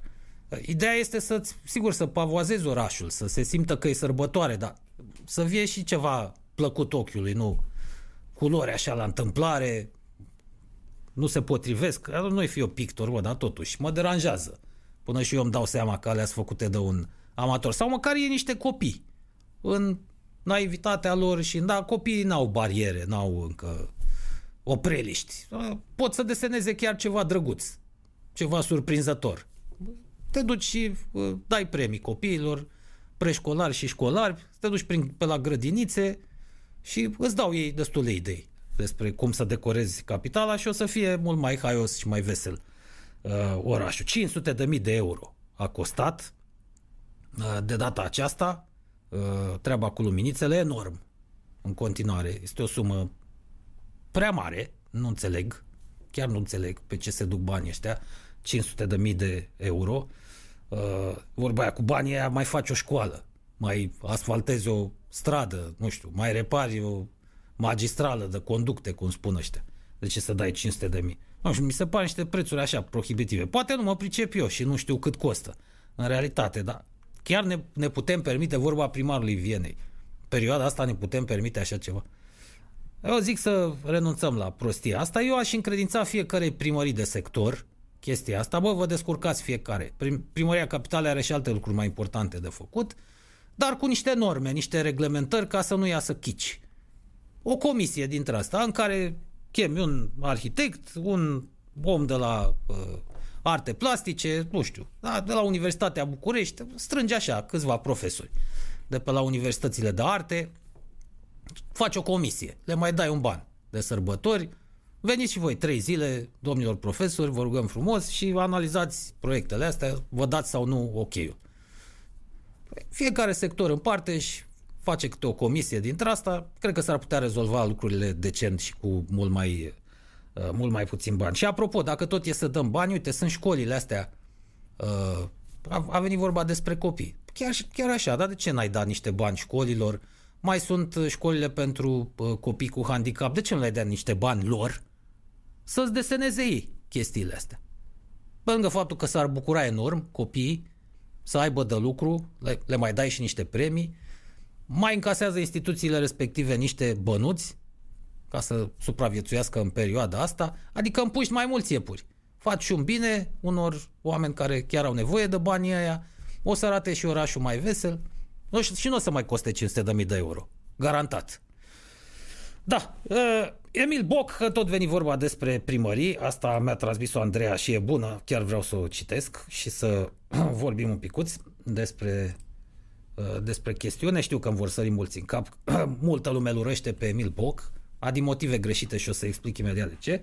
Este primarul anului, a câștigat premiul Mayor of the Year la Smart City Industry Awards mai, uh, primarul anului, acea de-a cincea ediție a Smart City uh, Industry Awards, într-adevăr, Clujul, încet, încet se transformă în ce numesc ăștia Smart City. Uh, conceptul de Smart City, bănuiți la ce se referă. Digitalizare. Despre asta este vorba. Digitalizarea traficului, a aparatului funcționăresc, în general, digitalizare, ci că estonienii, bă, pe primul loc la ora actuală în Europa, ce și-au făcut ăia, totul e digitalizat acolo. De când intri în țară până când ieși. Incredibil ce au reușit. O țară săracă totuși, mică. Au stat sub jugul sovieticilor atât, atâția ani, nici nu existau practic. Pe hartă țările baltice. Până de curând, Estonia, ci că ne-a tras-o. Uh, Estonia și în Letonia, ci că s-a pornit zdravă în direcția asta. În Lituania lucrurile merg ceva mai greu, acolo sunt probleme uh, mai mari. Uh, finlandezii, bineînțeles, dar la ce capitol nu stau bine finlandezii? Ce ori mânca bă aia de mai deștepți ca noi, nu știu, nu pot să-mi explic. Iar e o țară săracă până la urmă. Au lacuri, multe lacuri, dar care iarna îngheață și cum la ei e mai mult iarnă, da, nici cu peștișori nu prea te alegi. Să zici, bă, dacă au multe lacuri, mănâncă mult pește. Aiurea. E gheață, tată, trebuie să spargi copca. Mă, cum naiba de ăștia pot și noi nu uh, reușim. Așadar, Emil Boc a luat uh, primarul municipiului Cluj-Napoca, uh, el a transformat Clujul, scriu uh, cei, de la, cei care au acordat premiul într-un incubator de afaceri dezvoltate în zona IT, da, încep să absorbă IT-ul. Uh, mâine, poi mine vedem că ia caimacul Bucureștiului la capitolul ăsta a dezvoltat sectorul de Smart City și i-a adăugat la fiecare, și l-a adăugat la fiecare element cu care cetățeanul se confruntă zilnic. Domne, clujenii laudă și cunosc destul de mulți. Sau măcar nu-l înjură, dacă nu-l laudă. Transportul în comun, birocrația, încet, încet Clujul uh, se schimbă. Uh, și de asta v-am spus, încep să ne plece oameni buni către nord. Cei care nu pleacă în străinătate migrează către nordul țării. Deocamdată sunt puțin, dar sunt convins că vor pleca din ce în ce mai mulți, pentru că au nevoie de oameni uh, calificați acolo. Pe Emil Boc, multă lume îl înjură din perioada aia în care a fost prim-ministru, când ne-a lovit recesiunea economică, atunci când uh, a fost acuzat, uh, el a plătit ponoasele, practic, oalele sparte, că a tăiat, știți cum zice românul, pensiile și salariile. De fapt, decizia n-a fost a lui, decizia a fost a lui Traian Băsescu. Emil Boc a fost om de paie. Aia a fost marea greșeală a vieții lui. O greșeală politică pe care și-a recunoscut-o. Până la urmă, guvernul nu era condus de el, ci de Nuțica Udrea. La fel, el era în plus la ședințele alea de guvern. Dacă se supăra Joaica și scotea pantoful și dădea cu tocul în masă, gata. Nu mai spunea Boc nimic. El a plătit toalele sparte de ăștia. Sigur că măsura a fost idiotă. În perioada de criză nu tai din veniturile uh, celor săraci. Nu, mai umbli la veniturile celor foarte bogați, eventual. Le crește lor de nivelul de impozitare, deși nici asta nu prea indicat, pentru că nu prea stimulezi competiția în cazul ăsta. Nu. Ce trebuie să faci în perioada de criză și recesiune este să reduci cheltuielile bugetare la minimum, mai ales că statul român e mare, mare cheltuitor și consumator. Uh, nu dai afară oamenii, iar decât pe aia aduci pe pile, dai afară loazele de care n-ai nevoie, nesimțiții, uh, ăia care nu fac nimic, uh, mai bine le reduci salariile, dar tai cheltuielile, cheltu- a nu se confunda cheltuielile cu salariile. Cum îmi amintesc că au făcut francezii în uh, anii aia. Guvernul a anunțat atunci, nu mai știu cine era prim-ministru, că începând din săptămâna următoare, toate mașinile, tot parcul de mașini care aparținea tuturor ministerelor va fi scos la vânzare. Rămâne o singură mașină de serviciu, aceea cu care se deplasează ministrul respectiv, ministrul de resort. Deci nu mai aveau mașini de serviciu, mașini ale statului, decât miniștri și uh, primul ministru și probabil viceprim-ministru. Toți, cei, toate celelalte mașini au fost coase la vânzare. Voilà, o măsură care se ia în timp de recesiune. Numai că aici Boc, să știți, nu iau apărarea, că eu nu sclujan. Nici nu-l cunosc, uh, nu-i înghid nici pe ăștia de la PDL. PDL-ul tot PSD a însemnat de acolo au plecat și uh, în cele din urmă tot, în, tot acolo s-au întors, că și PNL-ul, da, cu tot un fel de PSD este. Uh, deci n-am nicio legătură cu ei, nu i-am înghițit niciodată, nici pe Băsescu, nici pe Udrea, dar Boc chiar a plătit daiurea, oalele sparte. Și s-a văzut că nu este un incompetent sau un uh, idiot sau un ticălos, pentru că, iată, în Cluj a putut fraților. Clujul arată altfel. Bucureștiul însă nu va arăta niciodată așa, pentru că fiind capitală, în București s-au făcut niște greșeli enorme Um, cam greșelile au început de fapt cam uh, din 1930 încoace. Uh, atunci uh, când România i-a pierdut și pe Ionel Brătianu și pe Ferdinand, de atunci au început lucrurile să dea peste cap și la nivel național și în, la nivelul capitalei. E drept, Carol al doilea a mai făcut câte ceva pentru București, bulevardele astea largi de aici, șoseaua Chiselef, tot ce vedeți în nordul capitalei, toate astea au apărut pe vremea lui Carol al II-lea, dar în rest corupția de atunci a început să crească, să crească la nivelul administrației locale. Um, după care a fost din ce în ce mai prost condus București, mi-e teamă că nu prea se mai poate face nimic aici, în orașul ăsta.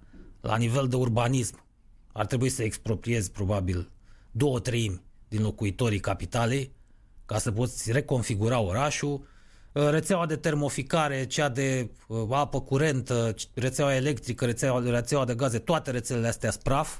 Deci ar trebui să bagi București un șantier vreo 10 ani și nu știu dacă ai termina de schimbat niște sume mari, mari de tot de bani. Bani ar fi de la Uniunea Europeană, dar vedeți vreun, îl vedeți pe Nicușor Dan având curaj să se apuce de chestia asta, să bage București un șantier 4 ani? Nu. No. Păi, e clar că îl va înjura lumea, chiar dacă va face treaba pe bune, nu va mai fi votat din cauza blocajelor din trafic. Da, nu o să mai aibă... De asta vă spun că nu, nu văd pe nimeni să-și asume responsabilitatea pentru așa ceva. S-au făcut prea multe lucruri greșit în orașul ăsta. A spus bine Mari Roz Mociorniță, moștenitoarea industriașului Mociorniță, orașul ăsta n-a mai avut de mult un primar care să-l iubească. Se pare că Emil Boc iubește Clujul, că altfel Nu ne explicăm cum dracu el a reușit acolo și mai sunt. Mai e Bolojan ăla Oradea. de la Oradea, iarăși lăudat și că și în Oradea. În Sibiu am fost, am văzut cu ochii mei. A, nu spun că a, a fost meritul Claus Iohannis sau nu, dar Sibiu oricum arăta altfel. Sunt câteva orașe în România unde s-a putut. Uh, numai că au fost și orașe ceva mai mici. Dacă vă uitați, o să vedeți că deja configurația, geografia i-a avantajat pe cei care au schimbat planul și au început să le modernizeze. Aici totul, în București totul joacă împotriva primarului, oricât de bine intenționat ar fi. Și de În primul dispus... rând joacă împotriva București. Sau împotriva bucureștenilor, da. Zice bine Andreea. Nu, nu prea văd ce dracu să mai faci în, Deci mie mi se în pare orașul ăsta. Mie mi se pare incredibil cum în- în București, în capitală, nu poți să cumperi un bilet la o, o mașinărie automată, să cumperi un bilet la RATB. Deci lucru care în Că nu Cluj funcționează și în niciuna. alte orașe în România există. Și sta tantia aia acolo în chicineta aia să mă plec așa un pic să-mi cer un să-mi încarce cartela. Da, păi, am spus Este aici. așa de simplu, e că e o chestie atât de elementară și de simplă și totuși văd că este greu să se implementeze în București. Dar nimic nu se poate implementa aici. Absolut nimic. Eu mi-am pierdut de mult speranța. Hai să luăm o Păcat. pauză că ne-am enervat. Păcat să știți. Bucureștiul în trecut era un oraș foarte, foarte, uh, foarte, foarte frumos și interesant. Găseai aici toate categoriile, toate zonele societății, uh, toate categoriile sociale, nimic nu lipsea. Adică puteai, puteai trăi o viață în București fără să te plictisești. Acum, uh, după trecerea comunismului, s-a cam, uh, s-a cam încheiat. Să luăm o pauză. Eu întotdeauna am fost de acord cu chestiunea asta. Uh, Sunteți la Total Alone, singuri împotriva nimănui, cu Andreea Tudorică și Andy Stănescu. La Radio Total România.ro ne vedeți și pe YouTube. Uh, Am înțeles că suntem live pe YouTube. Suntem, suntem și pe Facebook Live și pe YouTube Live și pe site Live, Mamă, peste video, tot suntem. audio, tot. Peste pe, tot pe suntem live. Facebook și pe YouTube uh, pauzele muzicale nu se aud din motive de drepturi de autor, Da. dar pe site se aud. As, prea multă muzică până la urmă. Se plictisește Niciodată lumea, nu-i prea multă muzică. Da. Revenim, fraților.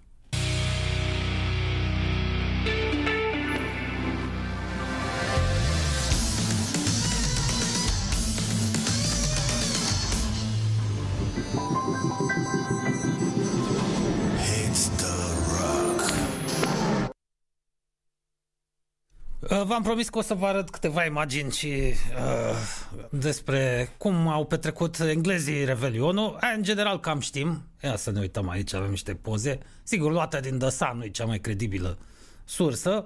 Dar ca, un, uh, ca unul care a fost acolo, e adevărat că n-am prins nici Crăciunul, nici uh, Revelionul. Ia mai lăsați-vă vă pace. cu ochiurile voastre, pot să vă spun că asemenea uh, priveliști, asemenea ipostaze uh, puteți descoperi în fiecare weekend.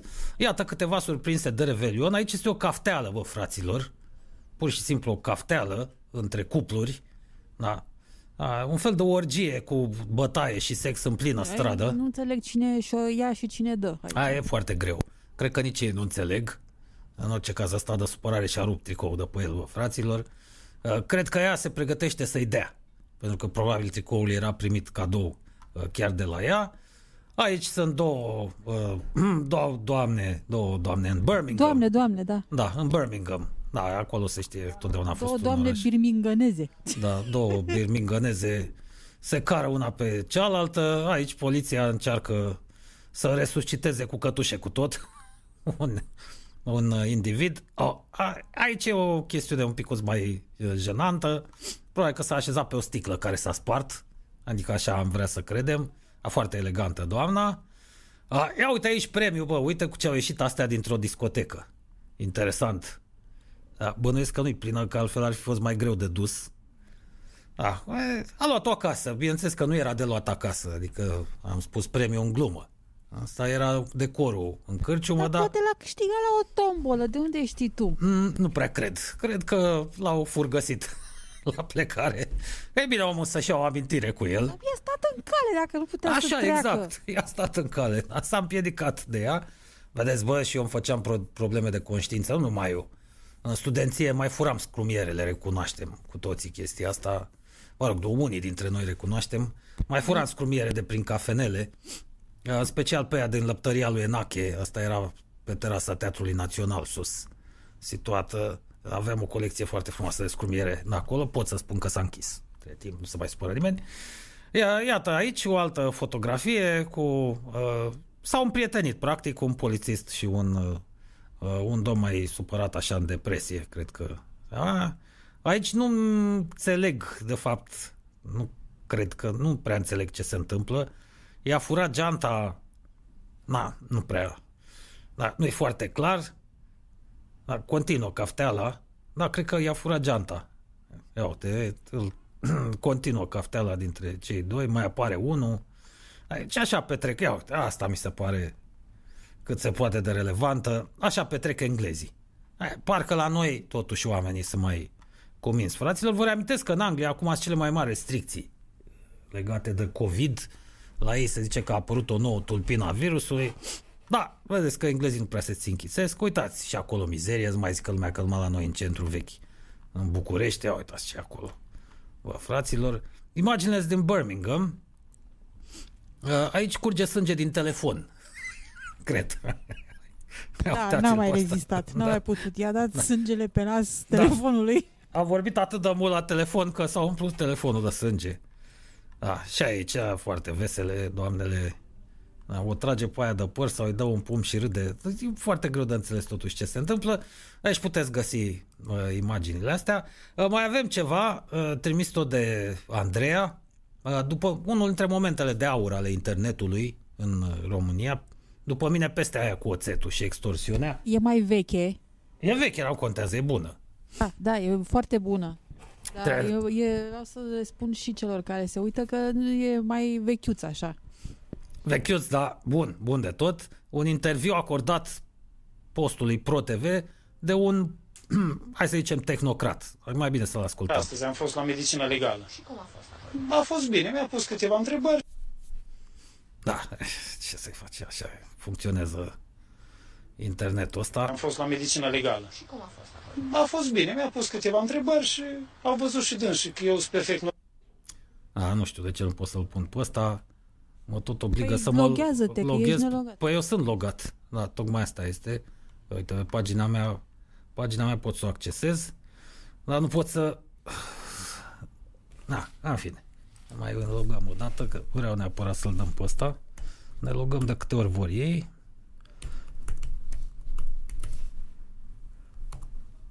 Nu trebuie să scăpăm asemenea, un asemenea uh, moment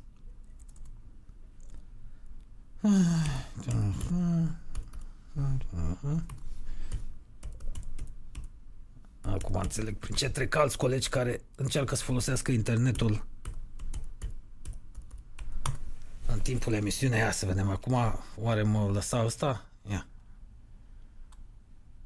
Nu vreau nicio... Nu. Never. Așa, ia, o să-i dau drumul acum. Am văzut și dânsi că eu sunt perfect normal. Iatrică? Da, chiar astăzi am fost la medicină legală. Și cum a fost acolo? A fost bine, mi-a pus câteva întrebări și au văzut și dânsi că eu sunt perfect normal. Dar agenții ăștia, criminalul, mafiot din statul ăsta, care n-au nici act de înființare și nici statul român nu există.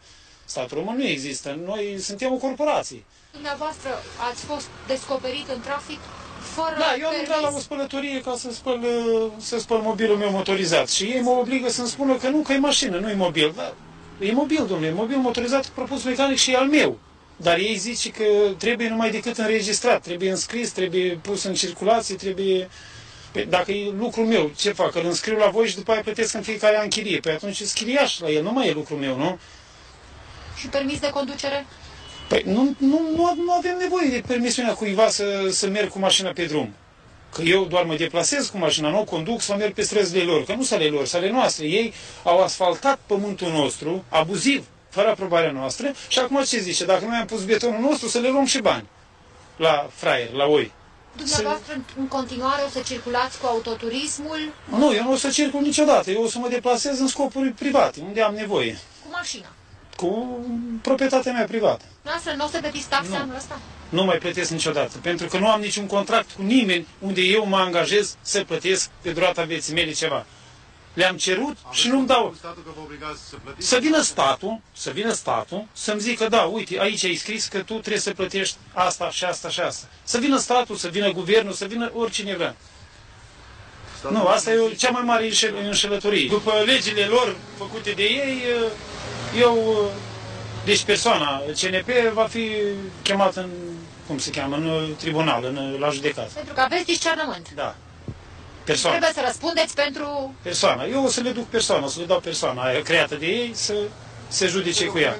Adică vă duceți în instanță și le dați ce? Le dau carte de identitate, că e a lor, aia e persoana CNP. Pentru că oamenii suntem oameni, nu suntem persoana fizică. Deci nu o să mergeți la proces. Nu. Nu, pentru că nu m-am invitat pe mine, am invitat persoana. Și o să trimiteți cartea de identitate? Da. Eu am trimis-o anul trecut. Aia e persoana lor. Poliția.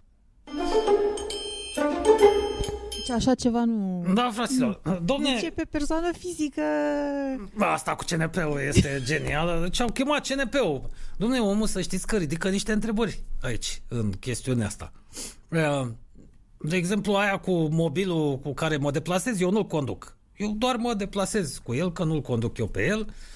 Asta e bună. Și eu m-am întrebat întotdeauna, de exemplu, de ce mai plătim impozit pe proprietate de-a lungul vieții. De ce trebuie să plătesc autorităților locale în fiecare an o sumă, care de obicei e mică, trebuie să recunoaștem, impozitul pe apartament sau pe o casă cu 3-4 camere nu e mare, dar de ce trebuie să o fac? Chiar sunt curios. Uh, vine cineva de la primărie să-mi facă mie curățenie în casă, să-mi repare ceva în casă? Pentru că oricum am plătit impozit când am cumpărat-o. Și dacă o moștenești și dacă o primești donație, tot trebuie să plătești ceva când te duci la notariat să-ți faci actele. Deci plătești impozit că ai intrat în posesia bunului respectiv. La mașină la fel. Deci trebuie să tot dau bani și să tot plătesc, să tot plătesc, că nu mi-o repară statul până la urmă. A, să plătesc impozit pentru că mișun cu mașina pe carosabil, pe străzile... Să deplasezi. Să mă deplasez, da. Aici, da, sunt de acord. Ok. E regulă. Dar pe proprietate, omul zice bine, totuși niște lucruri acolo. Asta cu CNP-ul este genială, CNP perfo- el, Deci nu, la proces nu a chemat, uh, da, nu l-a chemat pe el, a chemat uh, CNP-ul. Dom'le, aici, nu știu, ar trebui să stăm de vorbă cu un avocat. Da, care dreptate? A? Cum ar fi să scăpăm cu toții, fraților, să se termine dată cu justiția, care oricum în România este o glumă proastă, să trimitem CNP-urile. Doar. Ăștia i-a schemat. Da. Uh, vă recomand despre Revelion dacă vreți, dacă sunteți interesați, uh, cum se petrecea Revelionul uh, pe vremuri în fața televizorului, tot din dilema veche, Liliana Nicolae, un articol foarte mișto, cât de mult conta Revelionul pe vremea comunismului, când televiziunea nu prea ți oferea nimic, erau două ore de program în ultimii ani ai ceaușismului, în care îl vedeai numai pe Nicolae Ceaușescu la televizor și pe toarșa Elena Ceaușescu, Uh, și aveai această unică emisiune de divertisment, o dată pe an, în noaptea de Revelion, când uh, se strângeau toți actorii populari, toți actorii de uh, comedie, toți actorii cu priză la public, uh, interpretau tot felul de scenete, cuplete, era distracția supremă a românului peste an.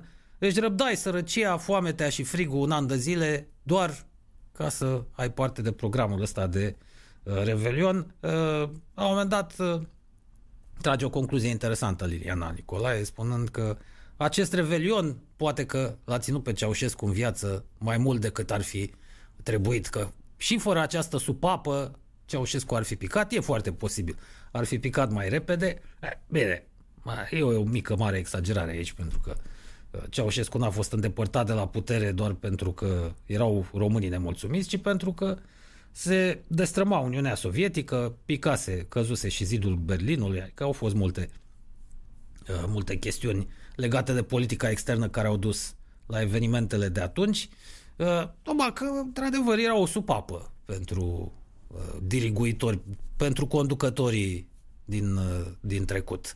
Îi mai țineau pe oameni sub ascultare cu acest revelion, care era mult mai bine făcut decât cele de acum aveau și material. Scrie aici cum cei de la TVR, de exemplu, îi trimiteau pe scenariști vreo două, trei săptămâni la Poiana Brașov vara, da, cu totul plătit. Practic îi trimiteau într-un concediu dintre ăsta de lux, ei având sarcină ca în maximum 30 de zile să vină cu scenariul programului de Revelion, atât de important. Era. Probabil și de asta, fiind uh, organizat cu atâta grijă, avea uh, succesul pe care îl avea. Asta era distracția pe vremea lui Nicolae Ceaușescu, nostalgicii, sigur că preferă să uite lucrurile astea, cei care spun acum, era mai bine trai că pe vremea Ceaușescu, era pe dracu. Singura distracție asta era, n-avea internet, nici nu apăruse, pe atunci nu puteai recepționa programe străine. Mai prindeai cu antene improvizate, câte ceva de la bulgari, de la ruși, de la unguri, de la sârbi, depinde în ce zona țării trăiai, dar destul de greu, în condiții proaste. Recepționai programele ălora, așa că televizor nu aveai, cârciumile se închideau la 8, erau oricum puține, practic nu aveai ce să faci în timpul liber. Dacă să stai acasă și să citești, pe undeva a fost mai bine. Românii citeau mult în perioada aia, siliți de împrejurări. Nu că și-ar fi dezvoltat așa o dragoste mare pentru carte, dar ții minte că vedeam oamenii citind uh, uh, dacă te duceai pe litoral vara sau te duceai la munte, iarna, îi vedeai citind peste tot. Cu câte o carte în mână, uh, zăceau așa într-un colț. Cu cărticica aia mai sugeau câte ceva dintr-un bidon. Nu prea aveai ce face. Revelionul și televizorul se numește materialul, găsiți în uh, uh, dilema veche. Hai să ne mai veselim cu ceva. Vezi că lumea îl cere Să- pe Xavier. Pe, uh, da, avem, avem, imediat vă arăt, uh, puteam să vi las, ia uitați-l aici. Foarte bună observațiune. Cum putem combate neștirile? Fraților, iată cum uh, Xavier Mamă, ne dă tu și un... de când e asta, dar are ne niște dă, ani. un, ne dă un exemplu foarte bun. Știrea era că un roi de 20.000 de albine a urmărit o mașină pentru două zile pentru că în mașină se găsea regina roiului respectiv. Și Xavier, foarte bine, foarte bună observația, zice, mă iertați că întreb, dar cine a stat să le numere? Cam așa, ar trebui să recepționăm și noi știrile astea de umplutură la care apelează televiziunile atunci când nu mai au cu ce umple jurnalele, în special astea care au jurnale kilometrice, cum este GG24 News, jurnalul ăla de seară, trei ore, nu prea au cu ce să umple. Da, e foarte bun. Ce credeți că renunțăm așa ușor? Dar niciodată nu vom renunța. Xavier este cel mai mare umorist în viață, după părerea mea. Aia, Cred că mai aveam ceva pe ea, uitați aici, încă una. Uh, Una care s-ar putea să nu fie pe placul multora, dar e o glumă cu caracter comic, deci uh, vă rog frumos să nu vă ambalați prea tare. Uh, Ce își pune o jună pe pagina de Facebook, uh, vedeți multe dintre astea. Îmi place să uh, merg prin natură mai mult decât la mall sau restaurante și Xavier îi răspunde, da, frumos uh, mod de a spune sunt săracă. sunt sărac. Hai, sunt oameni care iubesc natura și oameni care, într-adevăr, se duc, cred că se duc în natură, dar ei de fapt se duc pe DN1 ca să ajungă pe Valea Prahovei și își petrec revelionul și anul ăsta, bineînțeles, s-a întâmplat și au petrecut revelionul în blocaj în trafic. De ce nu s-or sătura, nu știu, întrebați pe aia care încă mai practică acest sport extrem, umblatul pe DN1, cum dracu de nu s-au săturat de super, hiper aglomerata Valea Prahovei, care nu prea are ce să să meargă, ofere. să stea unii ca noi, în- să meargă cu trenul liniștiți. De fapt, da, lasă-i ca să nu se ducă în alte locuri să le facă praf și palea, cum am văzut eu. Am, am făcut și eu așa o mică plimbare la un moment dat, am mers prin cealaltă trecătoare a Carpaților, pe la Câmpul Lung, și am urcat prin pasul Branului, m-am dus așa către Brașov, bă, am văzut la munți de peturi, pe lângă faptul că am văzut versanți golași, ăștia rad pădurile, nu taie pomi, cum să taie peste tot în lume. Tai copacul bătrân sau copacul putred, plantezi altul. Nu, la noi se rad, bă, pădurile. Deci versanți golași, chiar îmi spunea un proprietar de pensiune, era terminat, săracul, uh, și fizic și psihic. Uh, Se gândea deja la sinucidere, investise tot ce avea, își vânduse apartamentul din București, uh, nevastă sa la fel moștenise o casă la țară, pe undeva prin Giurgiu, își vânduse și ea casa, investiseră tot în pensiunea aia, într-o vale, într-o mică depresiune, superb era. Versanți, munți, peste tot, era înconjurat de munți, într-o căldare dintre asta naturală și făcuse pensiunea, trecea un uh, pârâu chiar prin, uh, prin fața cabanei, bă, superb era. A moștenit cineva pădurile, de fapt, un ticălos a preluat drepturile litigioase, cum se face la noi, a pus mâna pe versanții aia, a ras. A început să alunece pământul, Nu mai vorbesc că nu mai vin turiștii, că dacă nu mai e pom, nu mai au ce vedea, ce să facă acolo. Alunecări de teren și tot tacâmul uh, și omul să nu mai avea ce să facă. Cine să-i cumpere proprietatea aia în condițiile respective? Nu, nu se putea interveni în niciun fel, pentru că munții nu mai erau în proprietatea uh, autorităților uh, locale și l-au, l-au nenorocit. Mai departe am văzut munți de peturi pe acolo prin pasul Branului, a niște construcții dintre astea hidoase, tot așa, pe versanții munților, cu gresie, bă, gresie de baie pusă pe, pe, pe afară, pe alei. Incredibil. Cât de urât arătau. Nu știu cum dracu primesc ăștia autorizație bă, să faci așa ceva în pădure. Da, ă, așa că într-un fel e bine că se mai duc încă pe Valea Prahovei, dar asta nu înseamnă că vor scăpa imaculate celelalte zone. Mai sunt încă zone în țara asta și de obicei cert pe cei care pun poze de acolo. Când mai descoperă zone dintre astea virgine mișto, ă, nu-i mai încurajați să le facă reclamă, că imediat vă cocalarii ăștia și se duc acolo și s-a terminat. În clipa în care primul cocalar cu bani pune ochii pe zona aia, lucrarea s-a încheiat. Cumpără un teren, defrișează tot, își face o cabană de aia grețoasă, oribilă, vin și alții și încet, încet, în 10 ani se distruge tot. Deci nu mai. Dacă mai descoperiți locuri dintre astea, țineți-le, vă rog, pentru voi, nu vă mai dați mari cu ele. Vai ce mișto aici, nu mai puneți poze. Sau faceți pozele în așa fel încât să nu poată fi identificată zona, nu știu. Găsiți o soluție. Amintiți-vă ce s-a întâmplat cu Vama Veche, da? Cu șmecherașii al de Liviu Mihaiu și ceilalți cu salvați Vama Veche, de fapt scopul era invers. Ei au fost plătiți ca să atragă atenția asupra acelei zone și să pună laba pe terenurile de acolo cine trebuie. Vama Veche, Corbu, Vadu. Exact. Ei le făceau reclamă ca să vină după aia șmecherii, bineînțeles că și-au tras și ei bănuți, că aveau deja legături pe acolo cu autoritățile locale, plus că erau, intraseră în posesia unor terenuri pe care le luaseră pe nimic. Deci de asta nu trebuie încurajate asemenea manifestări. Când vedeți un loc mișto, nu. Nu nu-i face, nu-l popularizați. Nu-i faceți reclamă, că efectul va fi, uh, va fi uh, invers. Să știi că trebuie să ieșim. Da, trebuie să ieșim, până la urmă e bine, fraților.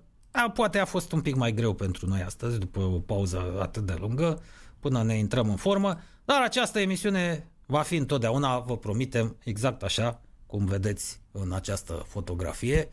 Așa vom rămâne, să știți, exact cum este această, acest copac pletos. Vedeți că pleta, pleteanele copac, copacilor sunt orientate uh, către vest, uh, unul singur e către vest, așa vom fi și noi. Împotriva Gică, curentului. da, împotriva curentului, gică contra. Deci uraganul ăla practic bate în, fix în direcția opusă, copacul ăsta nu și vrea să niciodată conformeze. să nu-ți fie rușine că ești diferit. Exact, nu trebuie să ne rușinăm, uh, din potrivă, mai ales că știm foarte bine, asta enervează pe mulți. Uite aici, mai am, mai am niște fotografii, hai totuși să nu le trecem așa ușor cu vederea, ce înseamnă încrederea, uh, fraților. Deci vă dorim să aveți uh, tot atâta putere cât are acest scaun și tot atâta încredere în viață cât are acest câine în scaunul respectiv. Deci mai mult decât atât chiar nu puteți uh, cere. A, Mai aveam ceva fotografii interesante pe aici. A, uite și aici avem o poză mișto cu uh, Barna și cu... N-am apucat, o să vorbim mâine despre scandalul uh, provocat iar de Moise Guran. A dat din casă de pe la discuțiile dintre ăștia din USR pe vremea când cocheta cu ei. Uh, Barna și cu Moise Guran. Uh, De ce a fost aleasă această poză? În poza originală, din câte țin eu minte, că știu fotografia, apăreau Stalin, ăsta era Stalin, și aici apărea Trotsky. Uh, Ulterior, după cum știți, Leon Trotsky a fugit, mă rog, până la urmă mâna NKVD-ului întinsă de Stalin l-a ajuns pe Trotsky, l-au chilărit prin Mexic sau nu mai știu pe unde se ascunsese. Deci cam asta a, f- a fost Moise Gurean de această dată pentru Barna, cum a fost Trotsky pentru Stalin.